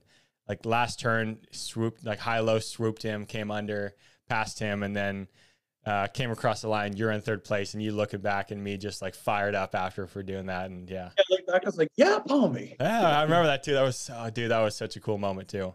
And to feel like I like I raced into the position too, and it wasn't just given. Like that was a cool cool thing about it. Straight up earned your first World Cup main. Did you did you have a feeling like in the gate for the semi? Did you have a feeling like fuck, this is a big opportunity? I just really want to make the main. Um, I think a little bit. I don't, dude. I don't even remember some of these moments. Like I get, like I go just like completely blank. Sometimes I don't remember it. I don't really remember a whole lot of that. Um, dude, I don't even know. I just think it was, yeah, I was just. You get to that point, you've never been there, so the only thing you can do is just race your race hard. Like that's what I think I remember like multiple times. Is just like I haven't been in this like a semi for a while, or even a main event. Like it was just like, okay, well, like this is the furthest you ever made it. Like this is just gravy right now. You already raced a great race day. You had a good weekend. Like just go hard and it's going to be gravy on top. So I think that's what happened. And when you race like that and you're not concerned about anything else, like that's when you race your best. And that's, that's what happened. Yeah. Um, taking that into 2017, also like coming back for the the Worlds in 2017, like you almost made the World Cup or the World's main that year also. Yeah, that 2017 to me was one of those years I consider like um a break. I don't know, it's kind of weird, a breakthrough year, I guess. Like I, I started to be like, I started to be a rider who felt like I was consistently battling with more top guys at World Cups. I wasn't battling in main events, obviously, but it was like eighth finals, quarterfinals. I was there battling and with a shot to, I don't know, to to get a result in that race or move on further. Like 2017 World Cup in Papendal, there, I remember having eighth final that was extremely stacked, and like I remember getting through that eighth final. Was, I've talked about before as one of I think the most stacked eighth final I've ever seen, and like thinking like if I just make it through this, like this, that's a win for me in my books and whatnot. And then having some quarterfinals too, where I was battling, like that was, it felt like I was making progress at that point. Like I got to a different stage in my career, which was really cool because everyone like you don't really realize at the time, but everyone can look back at different moments where they start to hit a different level. And that was the mm-hmm. start of like me hitting a different level, I felt like, which was really cool. So What helped you get to a new level? You feel like? I don't like I don't really know. I think it was a combination of a lot of things though. Like I think it started with getting starting to grow physically, starting to adapt to the racing, starting to be more mentally confident. I think that was huge. Like training with you more often at those times, like 2016 hang out with you, then um feeling like I was competitive in training and that like that confidence just builds over time. And when you have somebody like yourself who's like who is competing at the highest level, like battling for podiums at World Cups, and if you're feeling like you're keeping up to them or almost able to compete with them like in training, like your confidence goes up because you you have belief that you can do it too. So that's what I think helped a lot because after that it was like I felt like I wasn't like tracks. It was like I was able to race the people on the track, not worrying about having to. I won't even say race the track. That was never an issue, but it wasn't like I was just trying to stay in the race. I was there to compete for a good result in the race, and the confidence just grew on that. And then like things just kept going and going. And like, tw- I think there's what is it? Two weekends of World Cups, Papendal World Cup and Zolder World Cup back to back, 2017. Like both ones, I felt like I was competing well, and I just didn't get a result. but mentally it felt like I had made a jump, so I was still very confident like that year, which was cool. It's amazing how like riding with other good riders really helps you because it gets to a point where it's like, and it's I mean obviously same thing for everyone. Like you see someone you're riding with and you're like, well, they're doing it. Like, why can't I do it? Yeah, dude. Yeah, I, I'm telling you, it is wild how that works. Like, Yeah. I've I talked about like you know I when I went into Connor's place, like riding with Connor. Like I wasn't keeping up speed wise, but I could uh, have fun with him with skill wise. Like I was re- so confidence in my skills like grew then. Competing with you and training like daily, like I was com- I was able to like be there behind you, keeping up, trying to push you, and that builds confidence. In the later years, Mhm. like riding with Romain and Joris, like I know how fast they are. I know that if you're if I'm anywhere close to them, I'm going to be fine in racing. Like having those guys to go after and compete against, it's like you don't always have to be beating them. You don't even have to be like even with them, but having them to chase and know you're getting closer or you are close to them, like that's that's a huge confidence builder. Yeah. Yeah, no question. I mean, you rode great too. The second half of 17 almost made the main of Rock Hill and made your second World Cup main in Argentina that year. Yeah, that was a cool one. Again, that was um, like I talk about the confidence, but it's like that was like the whole year. I felt like nothing was going the right way, and I was like, okay, this is kind of annoying. Like, I can't. I'm not getting to where I need to be or what I thought I could be because after a World Cup, after you make a World Cup final, you're like, oh, this is easy. I got it all figured out. Like, here we go. And then the year comes around, like it's not happening. Although you have confidence, nothing's happening. And then the um, yeah, the final World Cup of the year in Argentina was, I think it was the first day I made the main. I remember. Yeah, yeah, I crashed actually in practice, dude. Molina absolutely just cross jumped the shit out of us in practice uh, Saturday morning. Um, I ended up getting caught up and eating shit, like scraped my whole back up, and somehow I think that probably let me ride a little more free because after that it was like, okay, whatever. Fucking already crashed today, might as well just go balls to the wall. And then, um, trying to remember the actual racing stuff, but yeah, had some good races, battled really well, was just in the pack battling again, and um, how did I get in there? Did I hi- was that that one? There was a couple good Argentina moments in my head, and I couldn't remember which was which. But um, yeah, I was like, it was it was cool that things finally came about again. Like it felt like it wasn't after I made the second one, it wasn't a fluke. Like the first one wasn't a fluke anymore, which is cool. Like everyone goes through it. If you have one good result, I think it gets to a point. If you don't do it again right after, you start to question like, oh, was that a fluke, or does people think it was a fluke? Do people believe it? I earned it, kind of thing. So to make a second one, I felt like it was a little bit more of like, okay, yeah, I can I can compete, and people can see that I can compete with these guys. And was it was the end of 17 that you that you signed with uh with John and Claiborne? Answer. Pretty much, yeah. I consider it beginning of 2018, but it was end of 2017, beginning of 2018. Yeah, Obviously, that must have been a cool moment too to sign with a team like that in the U.S. yeah, yeah. Huge, I think, for me. I was, I talk about it like I don't, I never had the one specific goal in my mind as a kid. Like this is exactly what I wanted to do. But as I grew up, like riding for a team in the U.S. was always a dream. Like that was some of the coolest things I could think of. Was like be a part of a factory team in the U.S. Not just to say you're a factory rider, but to ride for a team that goes to the USA Nationals that supports their riders fully and like backs you 100%.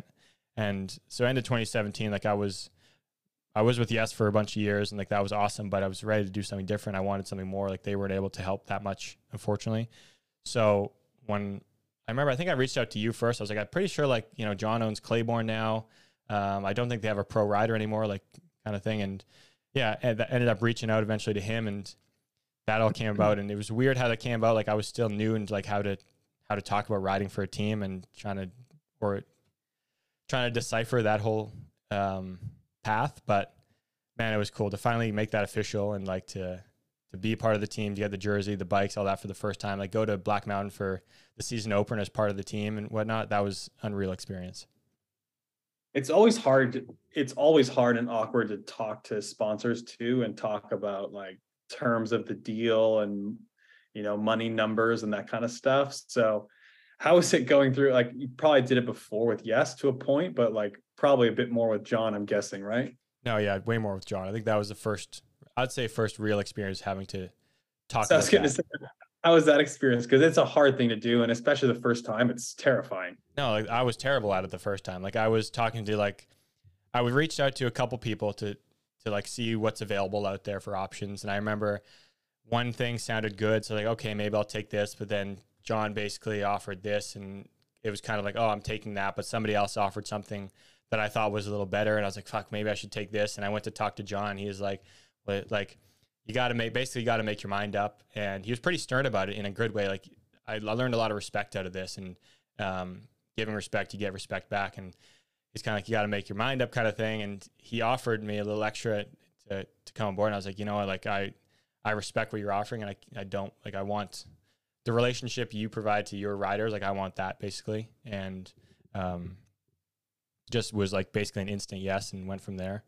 And yeah, it's like I didn't have to discuss much with them, but even like that dynamic of just talking about it when you're kind of have two options at the same time is weird because I don't know, it's not talked about in our world. Our our budgets or sorry, our um, what we're getting paid is not public. It's not like the NBA where that's all public knowledge or you know PGA Tour where they're just making millions and that's public knowledge too. It's like it's almost under the table, so it's a weird it's weird talking about it even with the, the sponsors themselves.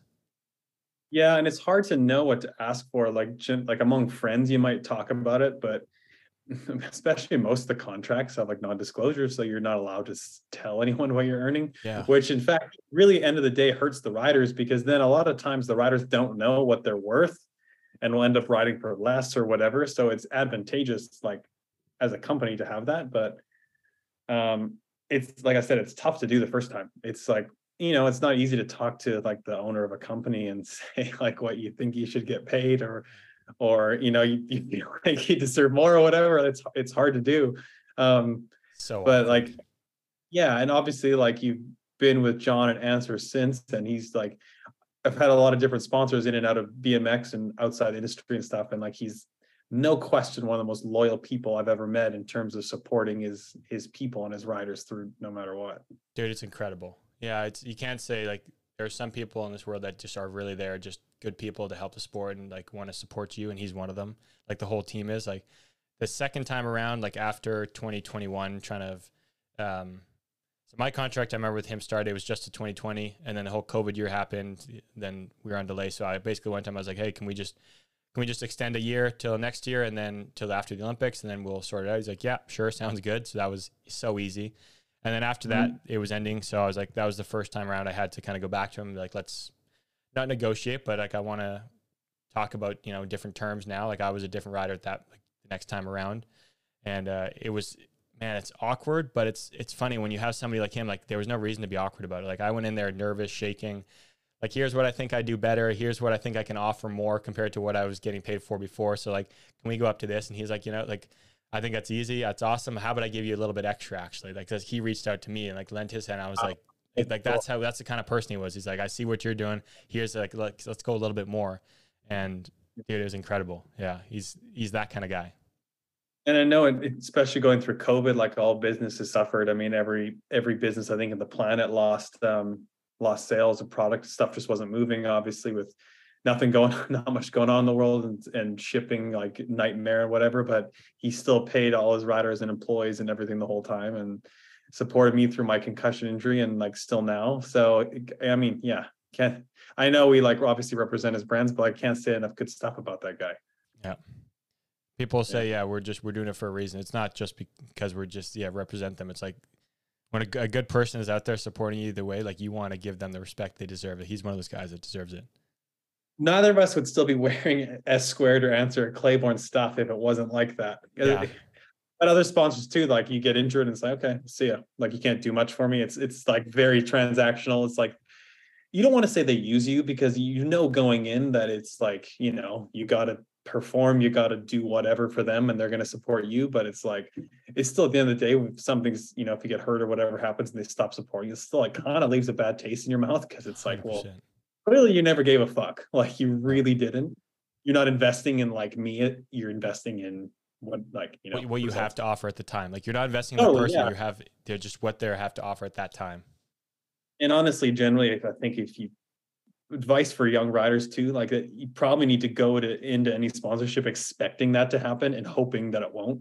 But yeah. there's a chance that, especially outside BMX, like inside BMX, obviously the world's a bit smaller and you know people know people and you generally care about people you're with but outside of sport especially like it's pretty ruthless sports ruthless with that yeah it helped it helped knowing like you told me like what to expect and whatnot and like here's like if you want go if you do sign with claiborne like this is what you can expect and that helped a lot because those expectations were like he's not gonna you're not to get demands on you. You have to do this and this. Like you'll be supported fully for whatever you kind of want to go after. So I made that clear what I wanted to go after, and they were there to support that through it all. Like, yeah, I'm glad you bring that's one thing unique about.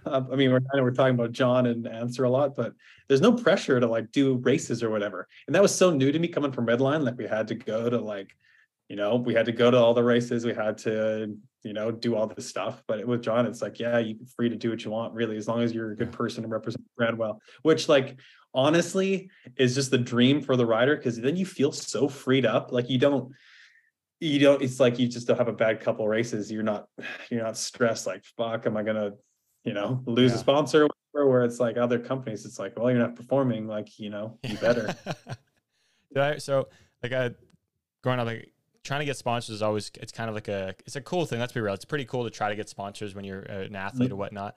And like I tried to be someone that was good to the sponsors, and I would send race reports like quarterly or like every every few months after races. And like I remember going with John. I was like, man, I should probably make sure I send him updates and all this blah blah blah. He's probably gonna want to know everything that's going on. And I started to realize I, I was like, I don't. I don't think he's too worried about it. He understands, like, you know, we're racers, we have our goals. Like, as long as we're going after them, he's not worried about it. Like, yeah, do your thing. You got the coaches to help you with that for a reason. honestly riders are excellent for a reason and if you sponsor them like you clearly believe in them just let them do their thing and like it's Yeah. talking to like owners and companies now like just let the like just give the rider what they need to perform their best and then just like leave them alone and then they'll probably go and they'll probably go and do their best It's wild. Yeah. It's not that hard. It's really not that hard. There's no reason to put extra not. pressure on somebody. No, it's like athletes put so much pressure on themselves. The last thing they need is a company breathing down their neck too. Yeah. Dude, it was, I remember so tw- the first race after signing with them, um, I think we raced in, yes, Oldsmar, baby, Phoenix oh and Old. Oh my god, this is unbelievable! What a tough start. So the first time I ever like meet John in person, I'm riding for him for Claiborne this year. We're, this is Oldsmar, beginning of the year, the first like non World Cup World Cup of the year, and I'm like I'm nervous but super excited. Like I'm still I'm coming off a great year. 2017 was fan- fantastic. Get new sponsor. Was living in Chula the entire winter. Like just feeling great. Everything's going good. First moto in in in Oldsmar. Come out of the first turn, I whole shot it. I can't remember who's in the moto. Whole shot it like in my head. Like I knew John was out there too. I, I'm pretty sure I knew he was out on the track watching. Standing on the infield, watched. him. Yeah, knew he was out there watching. Come out of the first turn and blow a chain, leading the, the pack in first, and just like world just came crum not crumbling down, but it's just like I, I was like, no fucking way. You got to be shitting me. How the hell does this happen? I whole shot the race. Chain hasn't popped off in in how long or whatever. So it's like okay, well that sucks. It must have been a fluke. So we. Uh, what do we do? We fixed the bike. We just, I think I went back to the pits. Adam helped me. We, we did something. How many times has this happened? We did something. I think we switched. Um, oh, it was. We thought maybe like we needed to switch the cranks or something. Maybe the spider was bent on the the cranks or something because we checked everything else. Everything seemed fine. So Adam gave me the cranks off his bike and um, go to race second second round now. Thinking okay, whatever, we'll be all right. First things first. Didn't realize till after the cranks were 180s, one not 175. So I hop in the gate. Oh way. Yeah, so I hop in the gate. I didn't know this, but until after, but popped a popped a pretty good start off again. Whole shotted the second round again. And I was like, no fucking way. Two rounds in a row, whole shot. I'm like, things are clicking right now, but like we're moving right now. And come out of the first turn, boom, chain pops off again, like virtually the exact same spot, if I remember correctly too. I'm like, what the fuck is going on? Like this is this is insane right now. Um, got back to the pits and I was like, I also was like, dude, that felt kind of funny. Like the start felt weird. I don't know what was going on. And Adam checked and I had 180s on, not 175s. So we we we switched things up again and I think we got new chain ring, new chain, new cog, like everything, swapped it out. And I went to do a sprint on the road. What? New drivetrain. Basically, yeah, whole new drivetrain. Put my original 175 cranks back on. Um, and then I think I went for a sprint on the road and like something happened again. I think I don't know if it skipped off again, but I was like, something's wrong here. Something's weird. So I didn't race the third round and then just got it sorted, tightened up the chain, everything for the second day. And I remember I think I raced the second day, I think. But I honestly can't even remember how it went. It wasn't anything good. I think I was worried about the chain probably the whole time. Um, long story. Like- what? Oh, Sorry, go ahead. I was gonna say, I think like long story short, I think what happened was we went back and like tested the frame, I think, and I think I got damaged in travel because I was using it before I went to Oldsmar. Everything was fine.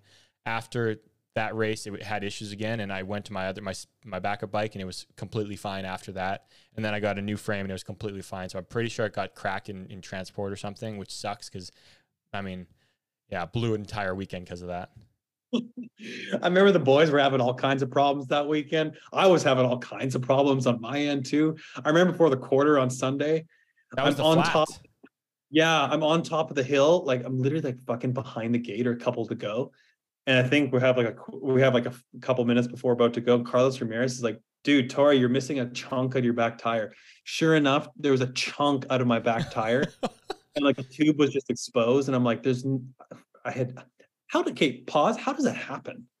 I don't really know. I think it's got to do with you get like a, a crack in the tire somehow, and then like it, it peels off. I don't know, dude. It's really weird. so weird. I remember there's, I was like, pause for a second. I was like, should I go? I was like, there's no, it's not worth the risk because you're gonna eat, you're gonna pop, you're gonna eat. It's just not worth it. So I remember anyway, I took my bike down and like all like Blake, John, Adam, like there was like three to five people just like manhandling my bike trying to fix it. They're probably like, just stay calm. You just do stay cool, stay ready. And you're like, dude, it's hard to stay calm right now when you got this many people around your bike. I'm just standing there like helmet, goggles, gloves full on. There's a bunch of people looking. I'm just standing there at the bottom of the hill, like, okay, well, this is gonna be ready in time. You keep looking up the hill, see where they're at. Oh, they, they run yet? Nope. Okay, good. All right. anyway, made it out the quarter, didn't make it out of the semi. And I remember we left racing early to go watch Supercross because we both had a shitty weekends. oh, that was that day, wasn't it? Yeah. Yeah. Yeah. Yeah, that was shitty. So hey, at least we got to watch some soupy after. Yeah, we had a great time at Supercross. I remember I had a hot dog that was like a foot long. Remember that? Dude, the wiener stuck out of the bun like two inches on either It side. was like no joke. We're talking 30 centimeters. that thing was hell of a glizzy, dude. That was a glizzy. That was one big wiener. oh, what a, that was fun. That was once again like just it might have been a shit show, but it was a fun trip. So Dude, it's crazy to our last team trip together was Baku that year. it's wild, isn't it? Yeah. Cra- like who would have like so imagine someone would have told us like, yeah, this is the last time you guys will travel to a race together. Like that's Dude. wild. I don't yeah, it's it's nuts to think about now. No one ever tells you when the Mhm. last time is. It's so true. Like you just never know when your last race is gonna be. Yeah. Okay. I still honestly I still think about that once in a while.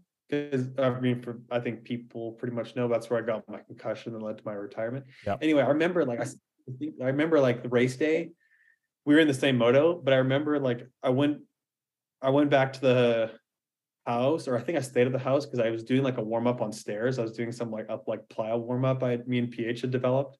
Yep. So I did like warm up at the house and like rode over to the track like 20 minutes before warm up that day.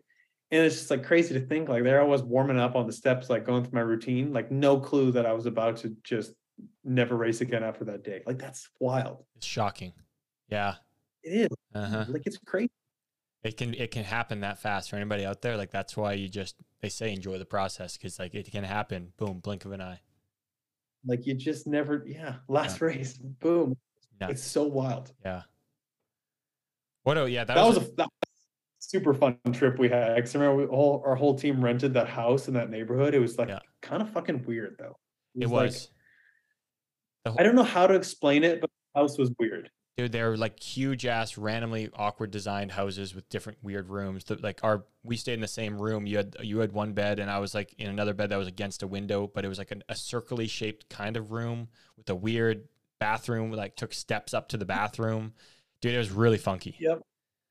So The house had like weird, weird like I don't even know like designs or like architecture. Architecture.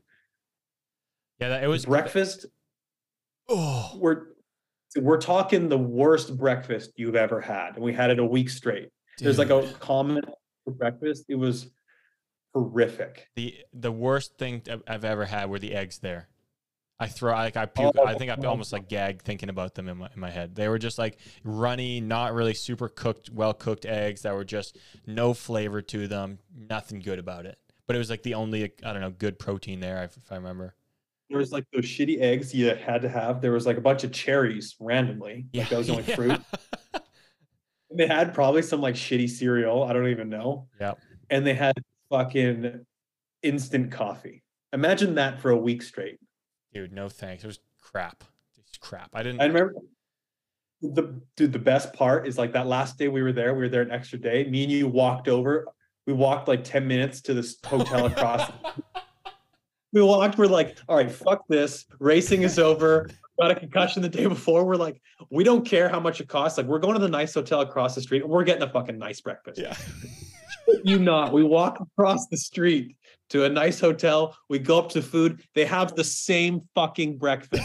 Dude, I don't understand how the fuck we ended up paying for the same shit breakfast in a different place. Letdown of my career is that breakfast. We walked into and like I think we knew instantly we were just did we just pay like we didn't we paid for we paid for it before we even saw the room we were walking into, just Yeah. thinking we were Yep. getting a good breakfast. I remember as soon as we walked in, we were like, oh, is this the right fucking place? Is this where we're supposed to be? Like this is the um, same thing. Unbelievable that we walked 10 minutes, paid money to have the same breakfast. I remember not enjoying it either. There's nothing better about that place at all.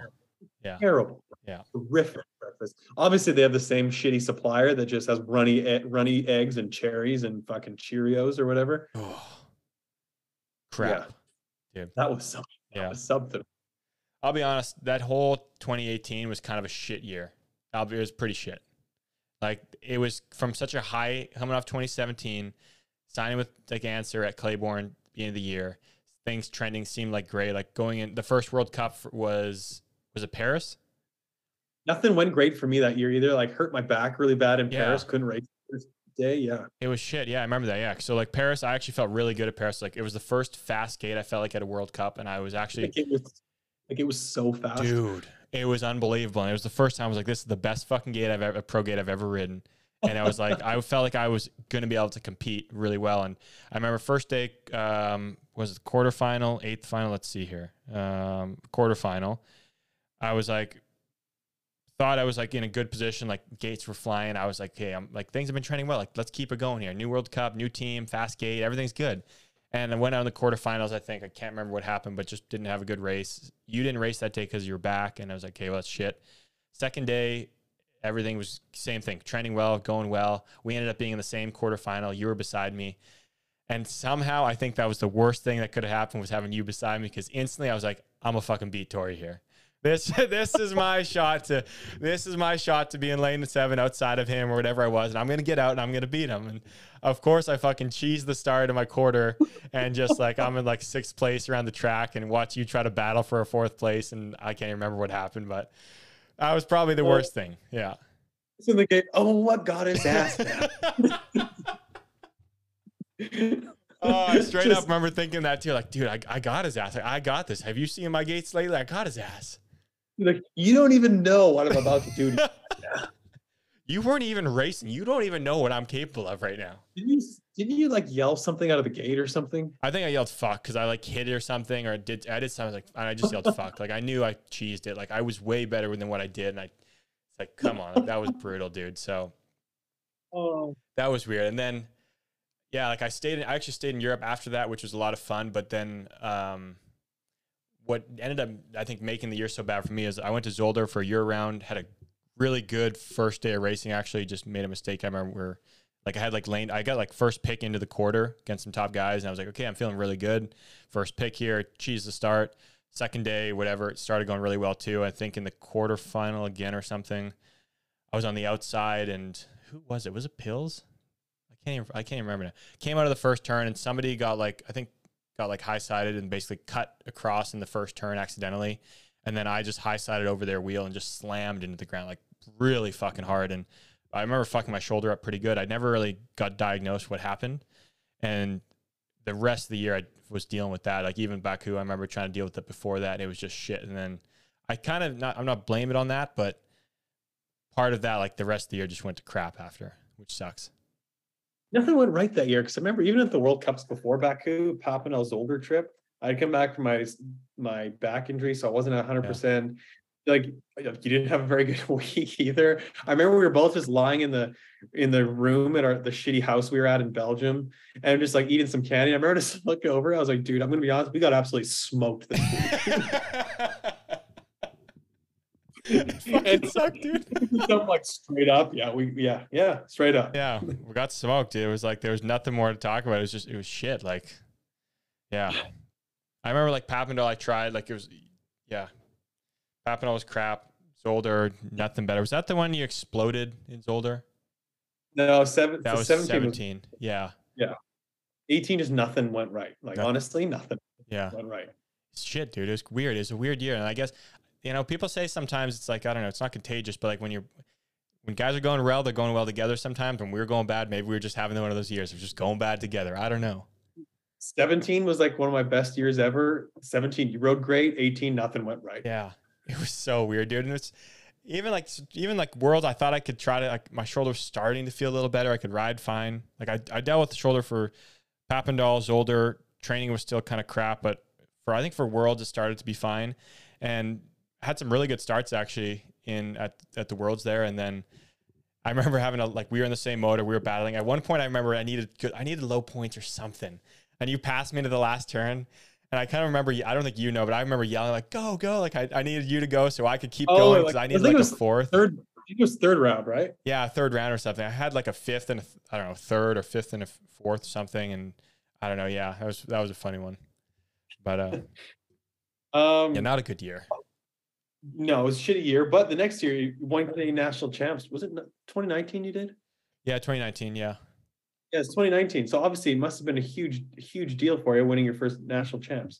yeah, it was really cool. Thanks. Yeah, I was like, I I talked about it. Like national champs was always on my radar. It's always something I wanted to do and wanted to accomplish. And um, to be honest, so I know not to dwell on 2018 again, but once again to add to the shitty fucking year 2018 was. So that was the first year national champs. That was the first year you didn't race national champs. I had got second for five years straight before that, I think, to you, or what, however many years, four, five, six years. So 2018 comes around, and I was like, okay, well, year's been shit. Tory's not here. Okay, I got to race Alex, but I was like, okay, I think I got another shot to win national champs. Like this is my goal. Uh, me and Alex were in the same race all day. Got to the final. Cheese to start a little bit because you remember uh, Quebec, the Drummondville. The gate was just a joke. How slow it was. And then ended up me and him, Alex, both crashed in the last turn, and then neither of us won the title. But just shit. But yeah, 2019 came around. I was like, okay, well, another shot. Like, here's the thing, but here's the time to do it. But it was a little bittersweet because at that time you weren't racing the year. You were still recovering from your concussion. Um, at that point, Alex had his injury. He wasn't able to race that. So although I felt good in, during the year, it was kind of it was an accomplishment, but it's like part of it was missing not having you guys there racing because those are the two guys I knew I was competing for and wanted to beat to get it. So, Yeah, right. Yeah, it's, it was kind of weird. The whole that whole 2019 was once again different. Like coming off a low year, coming into 2019, like um, started off the race the year in Manchester. I was sick during the racing, just shitting my brains out before the race. I had some kind of stomach bug. It was crap, and then um, Papendal started to go better, but that was it was tough when Alex crashed and dealing with his crash. Like that was um, Oh yeah. that was tough because I was in the same same race as him actually that day.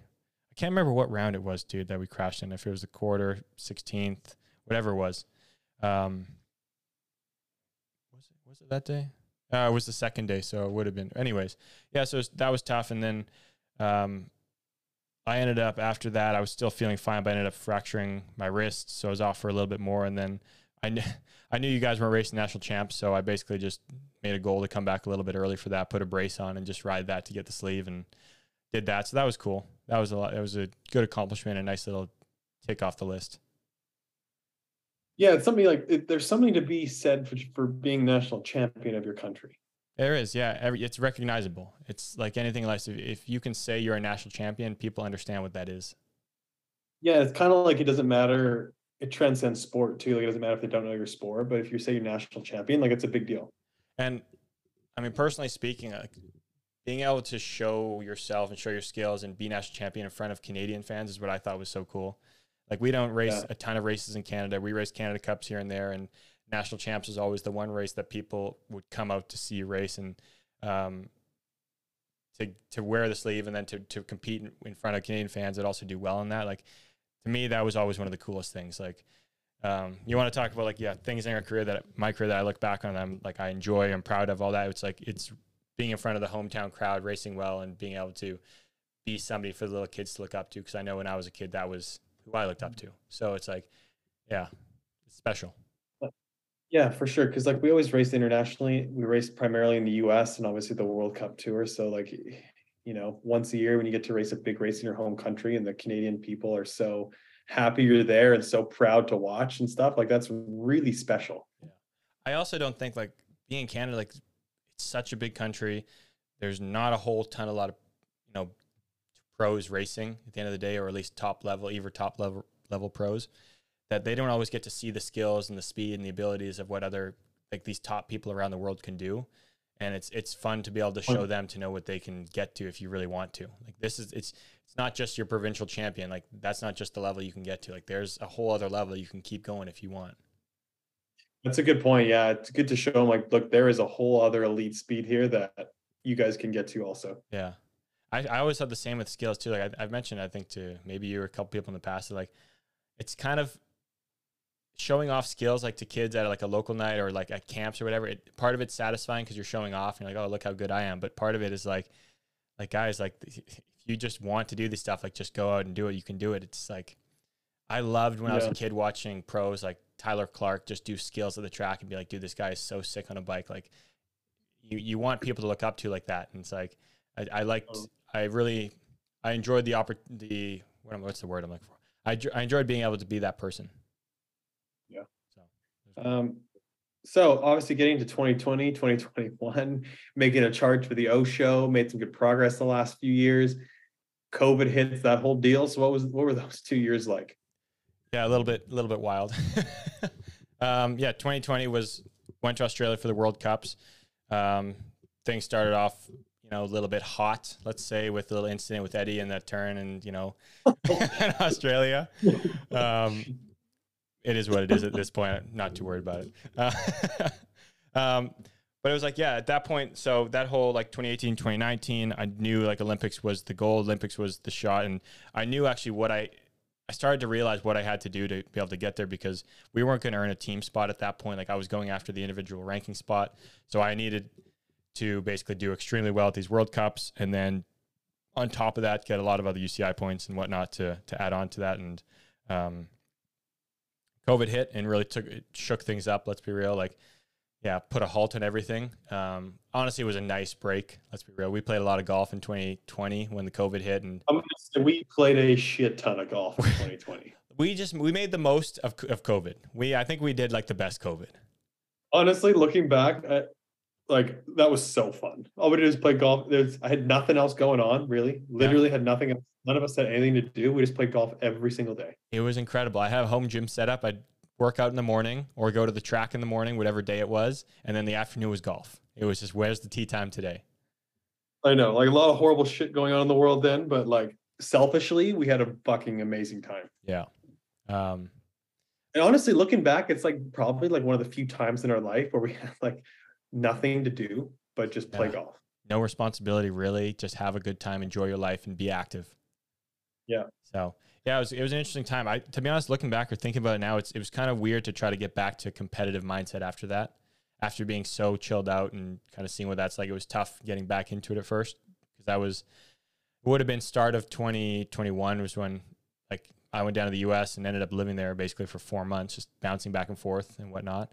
Um, it was weird though because I going into 2020 I thought I had the whole strategic plan of what I needed to do for the Olympics, and then 2021, like the beginning of the year, I actually realized that what I thought I needed to do was actually wrong, and like there was a change. Like I thought the individual ranking system was basically based off of, um, basically the the world the time that the window that they have for like the country rankings, I thought that was the same window for individual rankings, but that individual ranking is only the year before the the the world the Olympics. Does that make sense? Yeah.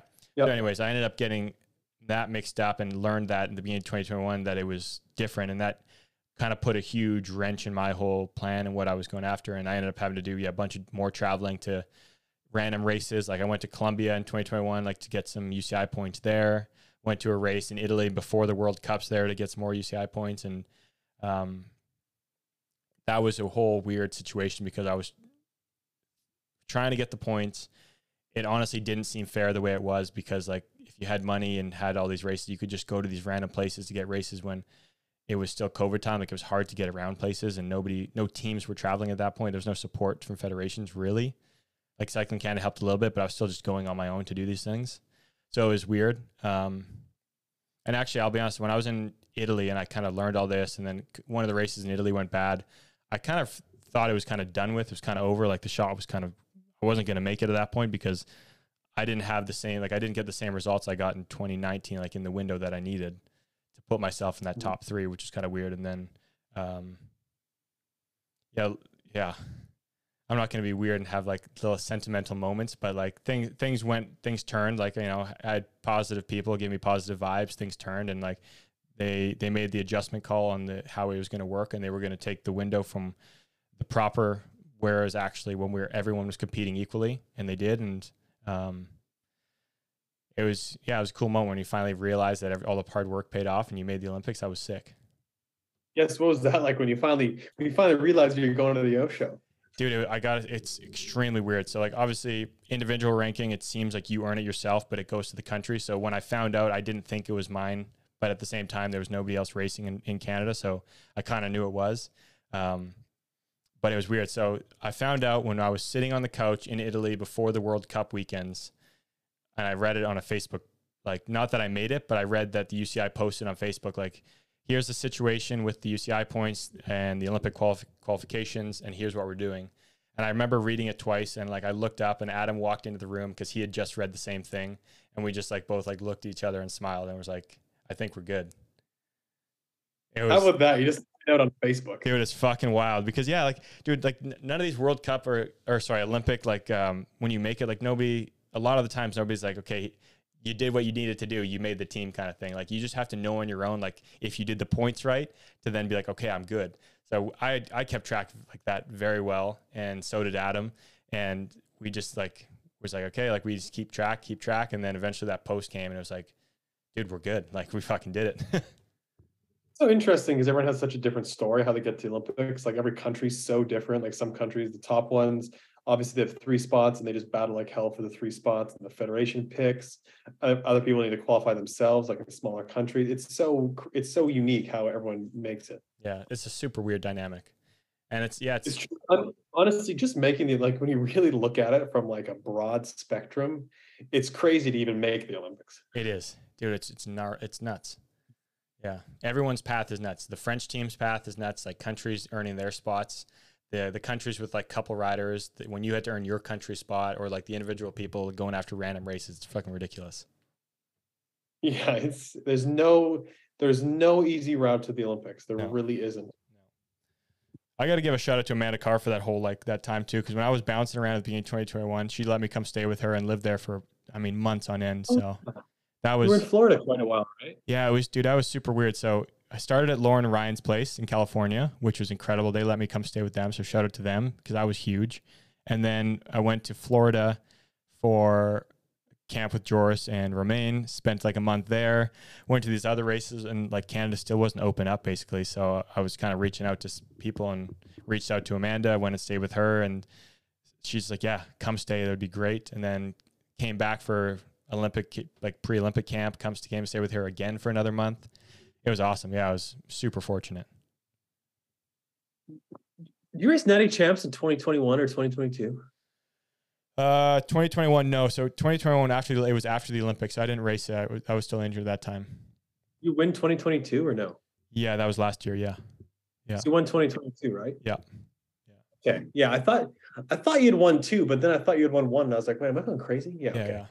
No, it was weird. Yeah, like my whole like Olympic. I kind of mentioned in that video, so I, I don't know how much I care to go into all of it, but the whole going to the Olympics, that dynamic, and afterwards was, has been really weird to get from then to now. I'll say that. Yeah. How so? like the obviously going to the Olympics, that was incredible. Um, I enjoyed every bit about it, like especially the the month leading up to the Olympics, like training with Joris in Florida.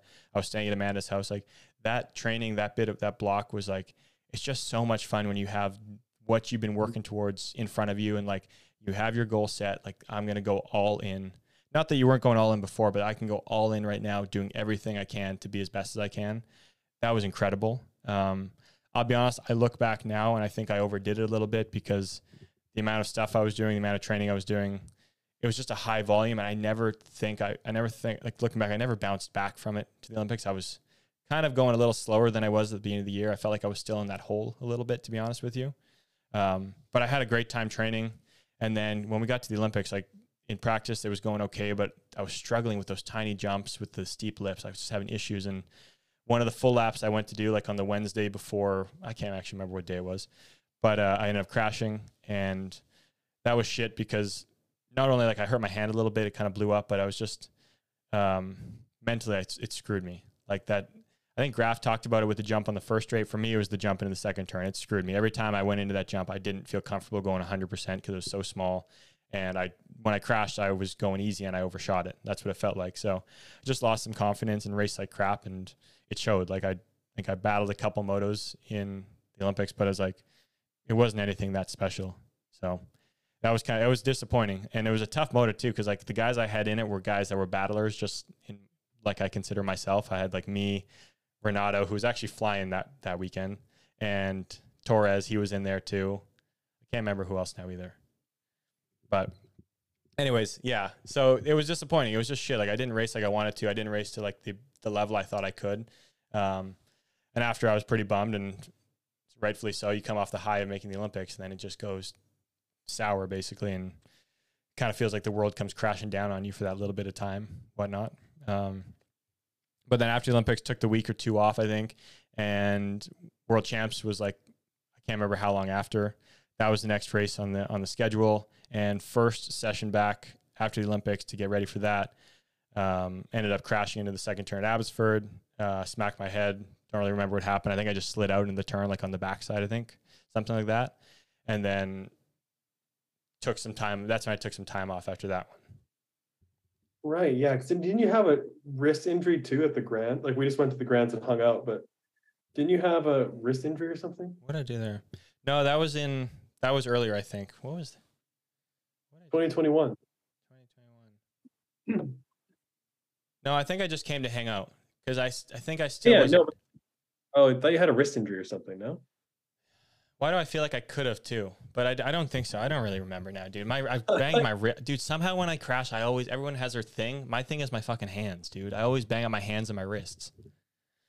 Yeah. Uh, So, anyways, yeah, like I, I crashed after that, didn't race the worlds, and took like a few months off, and um, that was kind of the point where I, I talked about where I just I kind of didn't really know what I wanted to do. I was kind of like, dude, I've been working my ass off for years. I never felt like I was getting getting to the level that I wanted to be at or expected I to be at or I thought I could be at, and all this stuff. And it's like it takes a toll on you eventually. Like you start trying new things, or you keep trying what you thought was going to get you there, and and just it's not working. It's tough, and so I took like I felt I think I took a couple months at least off. Wasn't riding, and the spark that got me back riding was the Canadian team had like a junior development camp where a bunch of young kids came out to Abbotsford to ride the Supercross, and Adam asked me to come help out with the camp and just help the kids. And I think I actually helped um, the older riders at the time, but after the session, these young kids were just sessioning the third straight.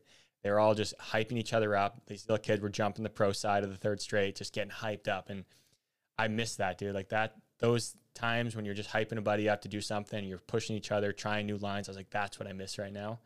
And um, that's kind of my spark actually to make me be like, okay, well, it's time to slowly get back into training. Um, I think like after that, maybe a little while after that, I slowly started to get back in the gym and get going for for 2022. Did you feel like you still had good energy and motivation last year? It was, I did at times. It was very different though, because like I felt like the whole time since the crash in 2021, I felt like the whole time I was building, building, building. I never, I never even felt like I got back to where I was like in I don't know 2019 or even 2021. Like I never got back to there, and it was really weird. Like mentally, I really struggled because for some reason after the crash, I don't know. I never, the crash. Talking about the crash in Abbotsford. yeah, yeah, that one. Yeah, I, yeah. For some reason, I struggled mentally coming back from that one, and like riding my bike was never an issue. I actually I crashed earlier in 2022, hurt my wrist a little bit actually then too, cracked that, so I had to take some time off again. But um, no, I just everything. Like I went to the World Cup and I went to multiple like USA races before. Struggled just to battle like close to people again, and it was just an issue. And then kept working on it all year. It's just still an issue, constantly, constantly.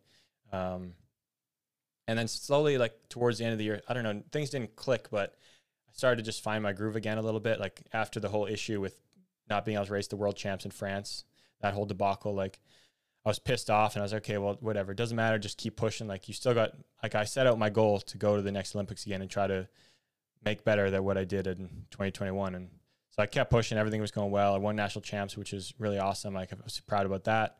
And then World Cup in Bogota it didn't go awesome, but I felt like I made a step forward again. But still, I was missing something. And that's when I decided I'd, I'd step away and go to school for a bit because the spark still wasn't there. Like something was still weird. Something was missing. So I decided I'd go to school and I said in that Instagram video, everything about that was spot on. Like my hope was when I went to school that that spark would come back a little bit and I'd be fired up to get back to training. Like everyone thinks like when you take time off, like, yeah, you're always excited to get back to training, right? Like when you go to school, you're like, oh, school sucks. I want to go back to training now. Like, let's go do it. I never got that way. It was really weird. It's like I, I went, yeah. You know what's interesting? I, you know, so 27, 2017 had one of my best career best years, made like uh five out of six World Cup mains and was up for the World Cup title overall and whatever. Yeah. I never, you know, it's funny you mentioned that, never getting the spark back. I never did either. Like, yeah.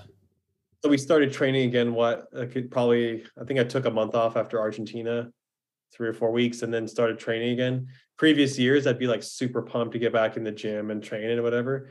I never did. Like I, I got back into training and of course trained as hard as I could, but I never felt like excited to do it or like, um, I don't know. I never felt the same. You're missing those percents that you need that got you to where you were before. I don't know. Maybe that year took a lot out of me, like physically, mentally, and like I did really well, but it took like it was really draining.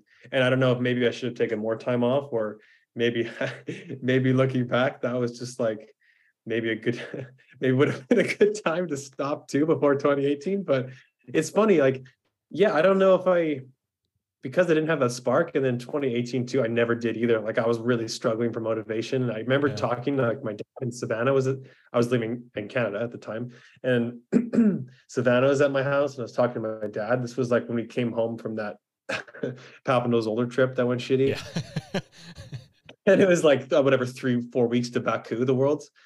And I remember talking to him, I was I don't feel like motivated to like train or like ride or race or anything. Like I don't weird. I, I know I didn't feel like excited. And I remember we had a good camp before Baku and like I had fun and like worked hard. I still didn't feel like the same, I don't know, sensation. Didn't have the same juice.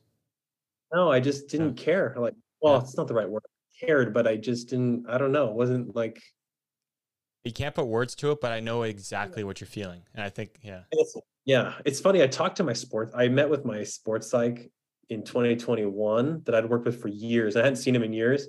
And we just met for dinner one night. I was in his hometown in, in Cochrane, Alberta, and we were just talking. And I kind of, at the time, like, and in 2017 or 18, we weren't really working together anymore. So I was kind of talking to him about like what led to my retiring in 2019 or whatever. And he's like, yeah, you, you know, honestly, if you didn't, even if you didn't like get your injury, you would have retired anyway. And I was like, kind of surprised. he's like, like said that so confidently. I was like, really? And he's like, yeah, I've seen it with a lot of Olympic athletes, like you, because he's worked with tons of high level Olympic athletes in Canada, and he's you know, he's had a lot of experience. He's like, generally, when that kind of like spark goes, you start feeling that way. Most people last like another six months or a year and stop. That's crazy, isn't it? Yeah, and so looking back, like I guess at that point, like personally, I guess that was probably the beginning of the end, and it's probably the same feelings you're having last year. Like it's probably yeah. when you know it's time yeah, I, it's weird to think about. Hey, it's crazy that it's like common for everyone, but yeah, it is. Like you can't put words to it, but it's exactly yeah. it. There were a lot of times su- like, yeah. I was gonna say I was surprised he said that, but I think he was probably bang on. He's probably right with both of us. probably, yeah. yeah.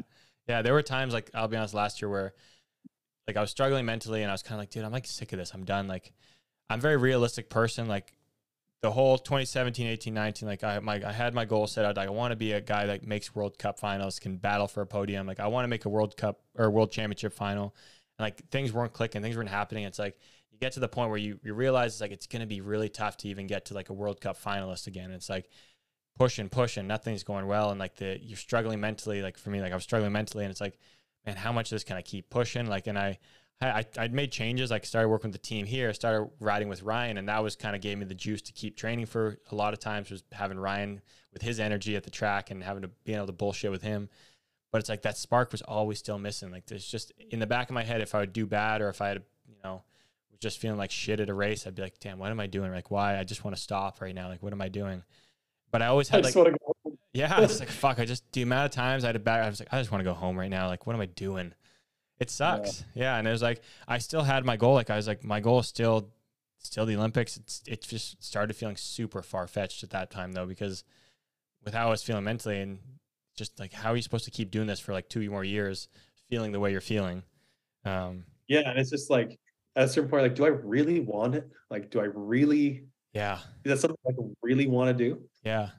And yeah, when I went to school, it was, it weird. People would ask me, it like, I made really like some lifelong friends at school, which is really cool. People would ask me, like, yeah, you planning a race? Like, what are you doing? I was, and that was the first time I started to open up to people because they're not in the BMX world. I felt fine about telling them because they don't know anybody else that I was like, I, I honestly don't know what I'm going to do anymore. Like, that was the first time I was like, I'm having such a good time here learning. Like, I want to pursue this with you guys while you're doing it too now. I don't want to be left in the dust and not and forget everything I've learned and then just be starting from scratch. Like I want to do this and in my head I was like, you know what? No, like I need to at least get past school. I need to try to race again after because maybe what I was missing is like, okay, I took my break and when I get back to the racing, like something's going to click and I'm going to find the spark and that's going to be it. And um it was weird that so you didn't ha- you had your race where you didn't know you were going to be finished. Like I went into Rock Hill not knowing, but I, I knew like if, if it went one way or the other, it, it was probably going to persuade me one way or the other. Like that's kind of how I felt was going to happen. And then two things happened in Rock Hill where that happened. Whereas like I got there, I wasn't really feeling the juice that I wanted to feel. Like I didn't have the spark. And literally on the Sunday when I crashed, was it Sunday? I think it was a Sunday. I think it was that morning. I got a message from one of my classmates that I had been we had been touring halls before that trip, like trying to get information of how do we get hired, what do we do, and one of the options was like go up to this hall and see if you can get hired here, get some learning, get some experience, because that'll help you get a job in the future. And she sent me a message like I think the morning of the Sunday was like, hey, like I I'm doing this, I have this opportunity. Um, I talked to them because we were into this together, and if you apply, then you might be able to get on too.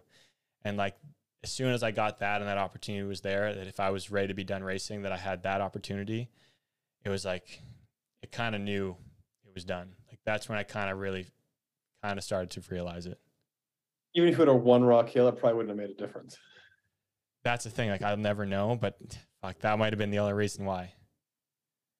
I don't. It's hard to think. Like I think if I won, yeah, I think it would have been different. Like I would have had a taste of something I hadn't had. Like I hadn't, hadn't won a USA BMX Pro race. Like if I won, that'd be sick. Maybe I'd be like, okay, well, I found the juice. I found like I got to think like for people like Joris or somebody like that, or like these guys who win races consistently, that it's it's I don't know, it's got to be more fun and easier to get out of the the bad bad parts because you know eventually like if you get back to that level that's just like a base level for you, you're gonna win a race. If I get back to my mm. base good level, I'm gonna try to be competing to get into a final. Yeah. It's it's different. It's different places. So, so yeah weird. It's been a, yeah. That so that was this year. It's been a really really weird time because I've never after that I never really spoke aloud to people. Like I spoke a little bit to people how I was feeling before that, but never really out loud to a lot of people. And after that, that's when things slowly started to change and finally started talking out loud and just um yeah. I Yeah, I think when that spark, when that spark goes initially, it's the beginning of the end. It it is. Yeah, I had. I'm pretty grateful. I had a lot of some good conversations with a few good people. Um, my grandpa, like first time I really kind of opened up and talked about with my grandpa, and he gave me some really good tips and advice. Like just if it's something you want, like if your mind changes to what you want in the future, not not going after these dreams, like you got to follow what you want now. Like it's not. And then I had a really good chat with Bill Jones. Actually, I don't know if you know Bill Jones. I had a good chat with him, and one of the things he said to me is like, if you're going to go for the Olympics, like, are you going to go just to go again, or are you going to go to get a medal, and, or mm-hmm. like to do better? Because there's a big difference between somebody that says I'm an Olympic medalist and or I competed, I was going after that medal, versus somebody that just said like, I, I, for myself, or I'm going for a second time, like I made it for a second time. I'm not getting a new accomplishment. Although it's cool to say I'm a two-time Olympian, I, I didn't. That wasn't what I wanted to do. I wanted to go be better than what I was. And if I didn't think I had the spark and the juice to do that, I'm not, and that's not going to happen if I'm realistic. And I was like, why? Like that, that plays a part in my decision. That, that definitely did. So, Mhm. had Yeah. good conversations. Oh yeah, sport fickle mistress, ain't it? Fuck, that was a lot. Hey, Yeah, it's fu- it's funny though. I'd love to talk to some other people who have retired and hear what they have to say about it. that like other BMXers in the past have retired, but I think I'm think like remember we were talking to Javier Colombo earlier this year. I think he was kind of talking the same thing, wasn't he? A little bit, I think. Yeah, yeah, yeah. It's different for everybody, but you, yeah, it's also very similar. It seems like for everyone at the same time. Which makes it all the more impressive. Like guys like Sylvain or Laura or jo- like they're still just fucking pinning it into their early 30s. Like it's amazing. How do they do it, Yeah. dude? How do they fucking do it? Do you think like Yeah, the don't know. success has a it, it plays a part in it? It has to. Yeah, for sure success, but not always like I mean, you could still be doing well and decide not to, like, you know. Yeah.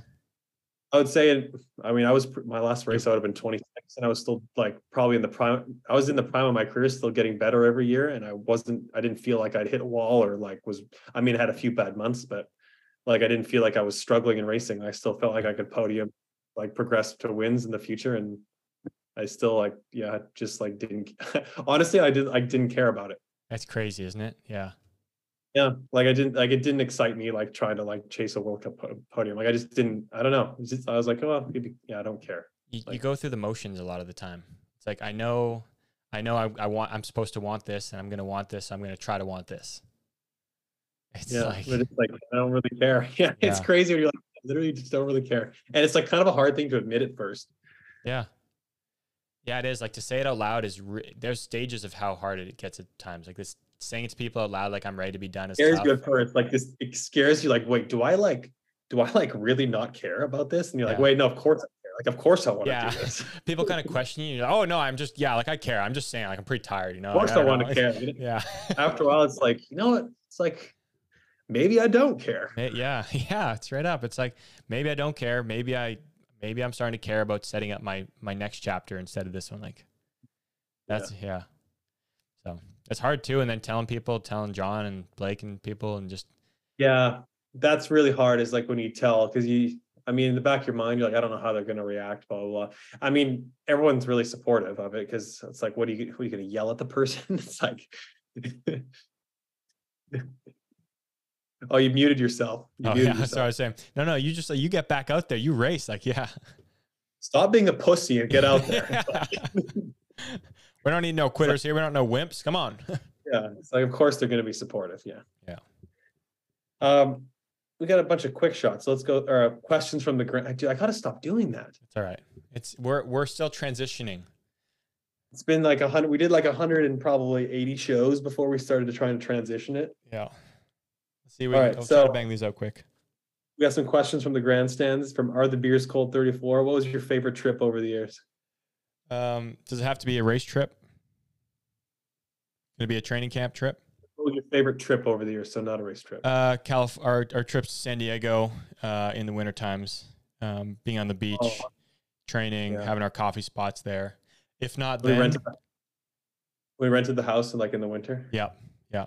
If not that one, then uh, Papendal 2017, um, pulling our beds out of the window and just uh, straight fucking chilling on the grass. Fuck yeah. That was an Fuck yeah. all time. Uh, from Ryan Tugas, favorite airport lounge location. Um, It's a good question. That's a really good question. Fuck.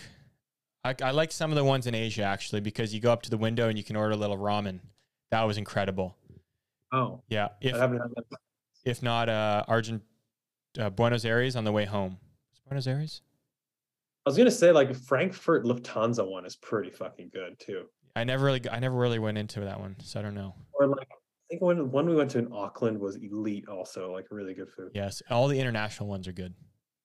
Yeah. Canada ones aren't that good. They don't really have like We're never in the international though. International ones are better. Yeah, I'll that makes a I difference. like food is like it's like noodles or something. It's not like It's not the same. It's not like made to order ramen kind of deal. Max Ganakovsky, most memorable moment in your career. Um, I'm not going to say the Olympics. I'm going to say yeah, 2017 World Championships. Hmm. And it's not a moment; it's a race. But it, like Yeah. the two moments, Specific- yeah, the two moments I take away from that are yeah, the first moto here in the crowd for the first time, and then the semifinal going for a move, eating shit, but then just being able to just I don't know get a salute from the crowd or to the crowd. Did you clean out Torres in the last turn? Was it Dude, Torres? yeah, yeah. So Oh, that's just that's just great stuff. That's great stuff. I'm going for a sixth to fourth place, sixth to fourth pass. I'm going down the third straight to win sixth place. I got Torres to my left, a little bit ahead, and then I got Niek a little bit to his left, even further ahead. Jump into the last turn. I think I don't know what I thought Torres was going to be stuck on the outside of Niek, and Niek was going to push him high. So I like slowed up, cut behind both of them in midair on the jump into the turn, and went to like chalk line to just basically I was going to have to probably hit them, but like go under both of them at the same time. And then Torres somehow did a high low move, cut down, hit me, and I also slid out all at the same time, I think. And then took Torres out. And then I come I, I, after I pick myself up, I get back to the pits, and one of the pros, I'm not going to say who, comes over to me and was like, so he said something. I was like, "Thanks for the move, buddy. That was that was great." that's good stuff. At that time, Torres was just making moves on everybody. So Brock Harvey, 708. Favorite year of racing? Uh, favorite year racing 2017. Who is Violet? When will we be seeing you in a calendar? Everyone wants to know. Tarp off, fucking holding a hose, just just shredded. Sign me up. I need to hit the gym a little more. I'm getting skinny. I'm, I, dude, my schedule's been so busy. I don't have time to just hit the weights as much. From Joel Pena, 298. What's something you will not miss about BMX? Um, doing shit at a race and feeling like you just wasted money and time and effort traveling to an event. That's that was the worst sinking feeling ever. Yeah. Yeah. From Chris 419. While racing internationally, what was the weirdest food you ever eaten? I had bugs. Oh, that wasn't a race. That was training. I had bugs in China with Nick Fox one time. That was weird as shit. But also, I don't think I ate them. He did. Um, fuck. I can't remember otherwise. That was probably it. Frizz 409. Um, what are your nightmare hotel horror stories? um, Argentina has one of them. A couple of them just run down, a couple rundown ones. Not not the first, not the the suite we used to stay in. That was fine. Um, fucking. Me and Romaine went to a dump Red Roof Inn in Alabama that we didn't even sleep there because it was so bad. We just left. You told me about that, yeah. Yeah, Best Western in Rock Hill that one time. I went to feel like smelled like fish because somebody was grilling in the hotel. Uh, someone was grilling a steak and let off the fire alarm. Oh, that was brutal, dude. That was great. What a fucking dump that was. Oh, that was that was terrible. that was crap. Uh, from Boris Breckelman's best after party in your BMX career. 2015 we talked about was a rager. That was sick. Um, Argentina. Yeah, 2015 Argentina. Argentina. uh, my very ever first World Cup one was actually just a good time. Actually, it's fun time. It was uh, Manchester 2014, 13, 2013, 2014, 2014. Had to have been 2014. I had a good time with that one. That was a small after party. I had a good time. That's all I'll say. Wait a minute, hold up. I went to that one. Me and Anthony Dean got back to the hotel together like 4 a.m. You guys podiumed. Me and Corey we Walsh did. were hanging out. We had a good time. I feel like I was at the after party. I don't remember it. Yeah, I, I remember that just having good vibes next. I was with Corey and we were boys at the time. Dude, 2012. I definitely remember going, but I don't remember where it was at. Okay. 2012. Like Why I, can't I remember this after party? What may must have been not that amazing. it must. It wasn't. It wasn't a rager that people talk about. Okay, yeah. I'm trying to think of other ones. 2015 World Champs was a pretty fun one. Mm, there was like two, remember? Down the street from each other. Was there two? I mean, Connor party hopped. Oh, you guys must have party hopped. I was in one place the whole time. There was two. There was two. Yeah, there's. there was two okay. party- That was weird. Why was there two parties? on? yeah, that was a good one. Dude, so low. I wish 2012 World Champs. You weren't there. Obviously, you were injured. I was young. It was my first international race. I wish, I fucking wish I was older and partying and having a good time at that time because it was. We went to this club in Birmingham that was like it had to have been like multi floors, multi room. Like I'm talking three, four floors and multiple rooms, multiple places, and it was jam packed. Heard that one was good. Yeah. Yeah. So Auckland 2013 was legit too.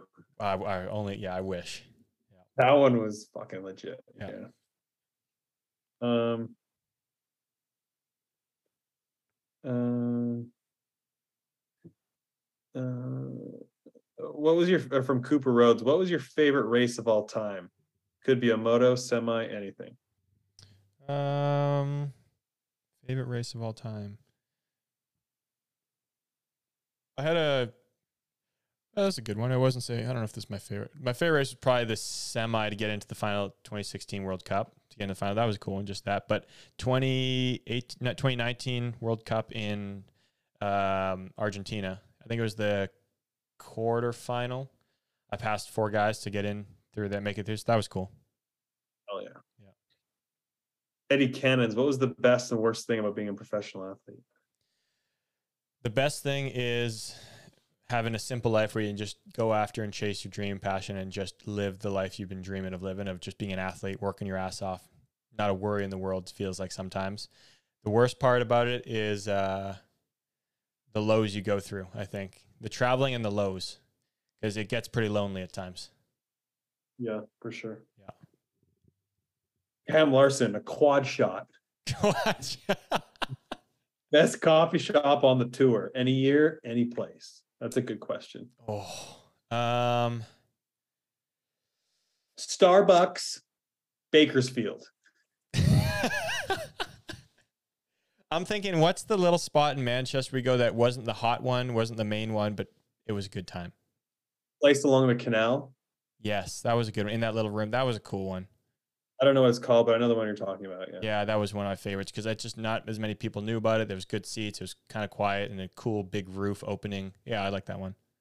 Takk was good. They had good avocado toast with eggs too. That's the one everybody loved and went to, right? Actually, you know what the fucking best one was? The one that we went kept going to in um Bathurst is they had an unbelievable brunch plus really good coffee. Oh, the one in that the- trees there? No, you're talking Oh, about that was. I was talking about the other one. We sat on the outdoor patio, like on the street. That one was good. that one was actually really good too. Great food. Everyone loved that one. I like the one in the trees there because I like the seating in there. That one we went to after the first day or something. That was good too. Yeah, yeah. If given the chance, what race would he like to get back? Maybe a race he went early in but felt great, or just a race he felt was awesome he'd want to do again? Um, Good question. Oh, that's a yeah, that's a really good question. Um, I know this sounds a little ridiculous, but I wish that race in 2018 when I in the year round when I crashed and hurt my shoulder, that really I just felt like that was a turning point in a bad way. Like I just I, I've had shoulder issues like since and just like I know it sounds stupid, but like everyone has their roller coaster ride of a career. Everything was going well. It felt like until that point, like things were trending fine, and then as soon as that hit, it felt like things really took a dive for a while. I'm like, just the broke the camel's back. yeah, straight up. You kidding me? oh my god, it was like shoulder was sore, trying to push through, nothing getting better. Year went to shit. Everything just like fucking hell. Give me head. Best gear ratio he ever ran. I have two. I have two. Uh, 46 17, 175s, standard 1.75 back tire. That was my favorite to ever race. S- small and spinny. I like to spin. But the one I wish I, I could have raced because I felt fast on it was a 45 17 with 165 cranks. You think you could have been fast with one six fives?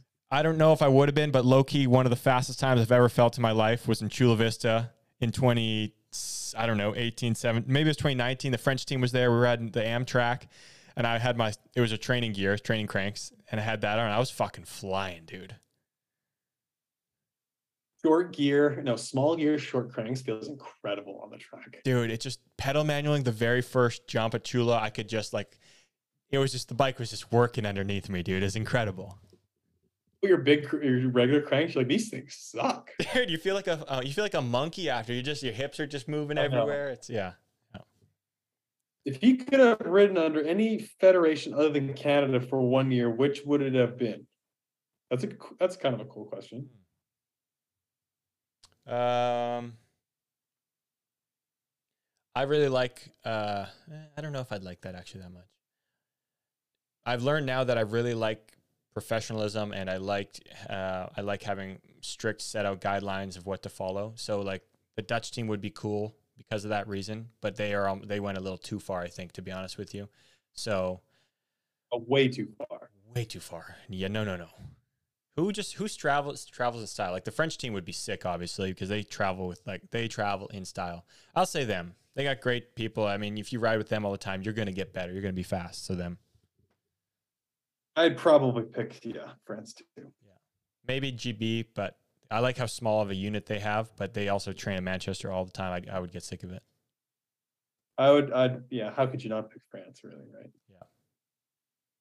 Yeah. That's all we got today. The the sixty six, the Palm Dog Millionaire. Dude, we've been we've been like kind of like talking once in a while about doing a show with you for like years now, and I'm you know it's only fitting that four years into the show we finally did it.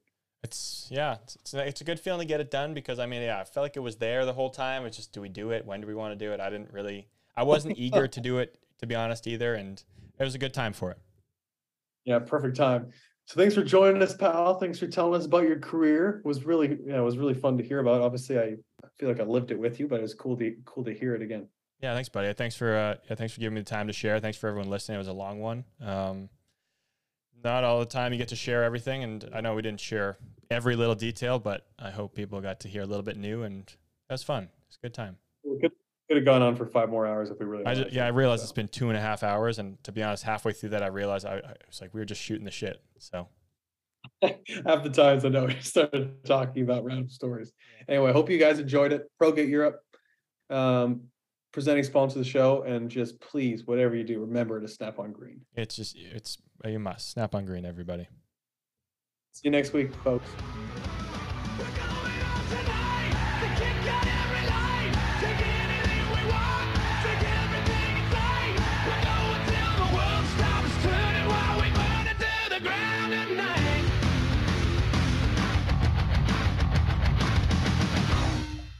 Yeah, well, what's this friggin' podcast all about? I don't get it, man. Coffee chatter? Get off my back, guys. You have to be fast on the track. I hate that guy.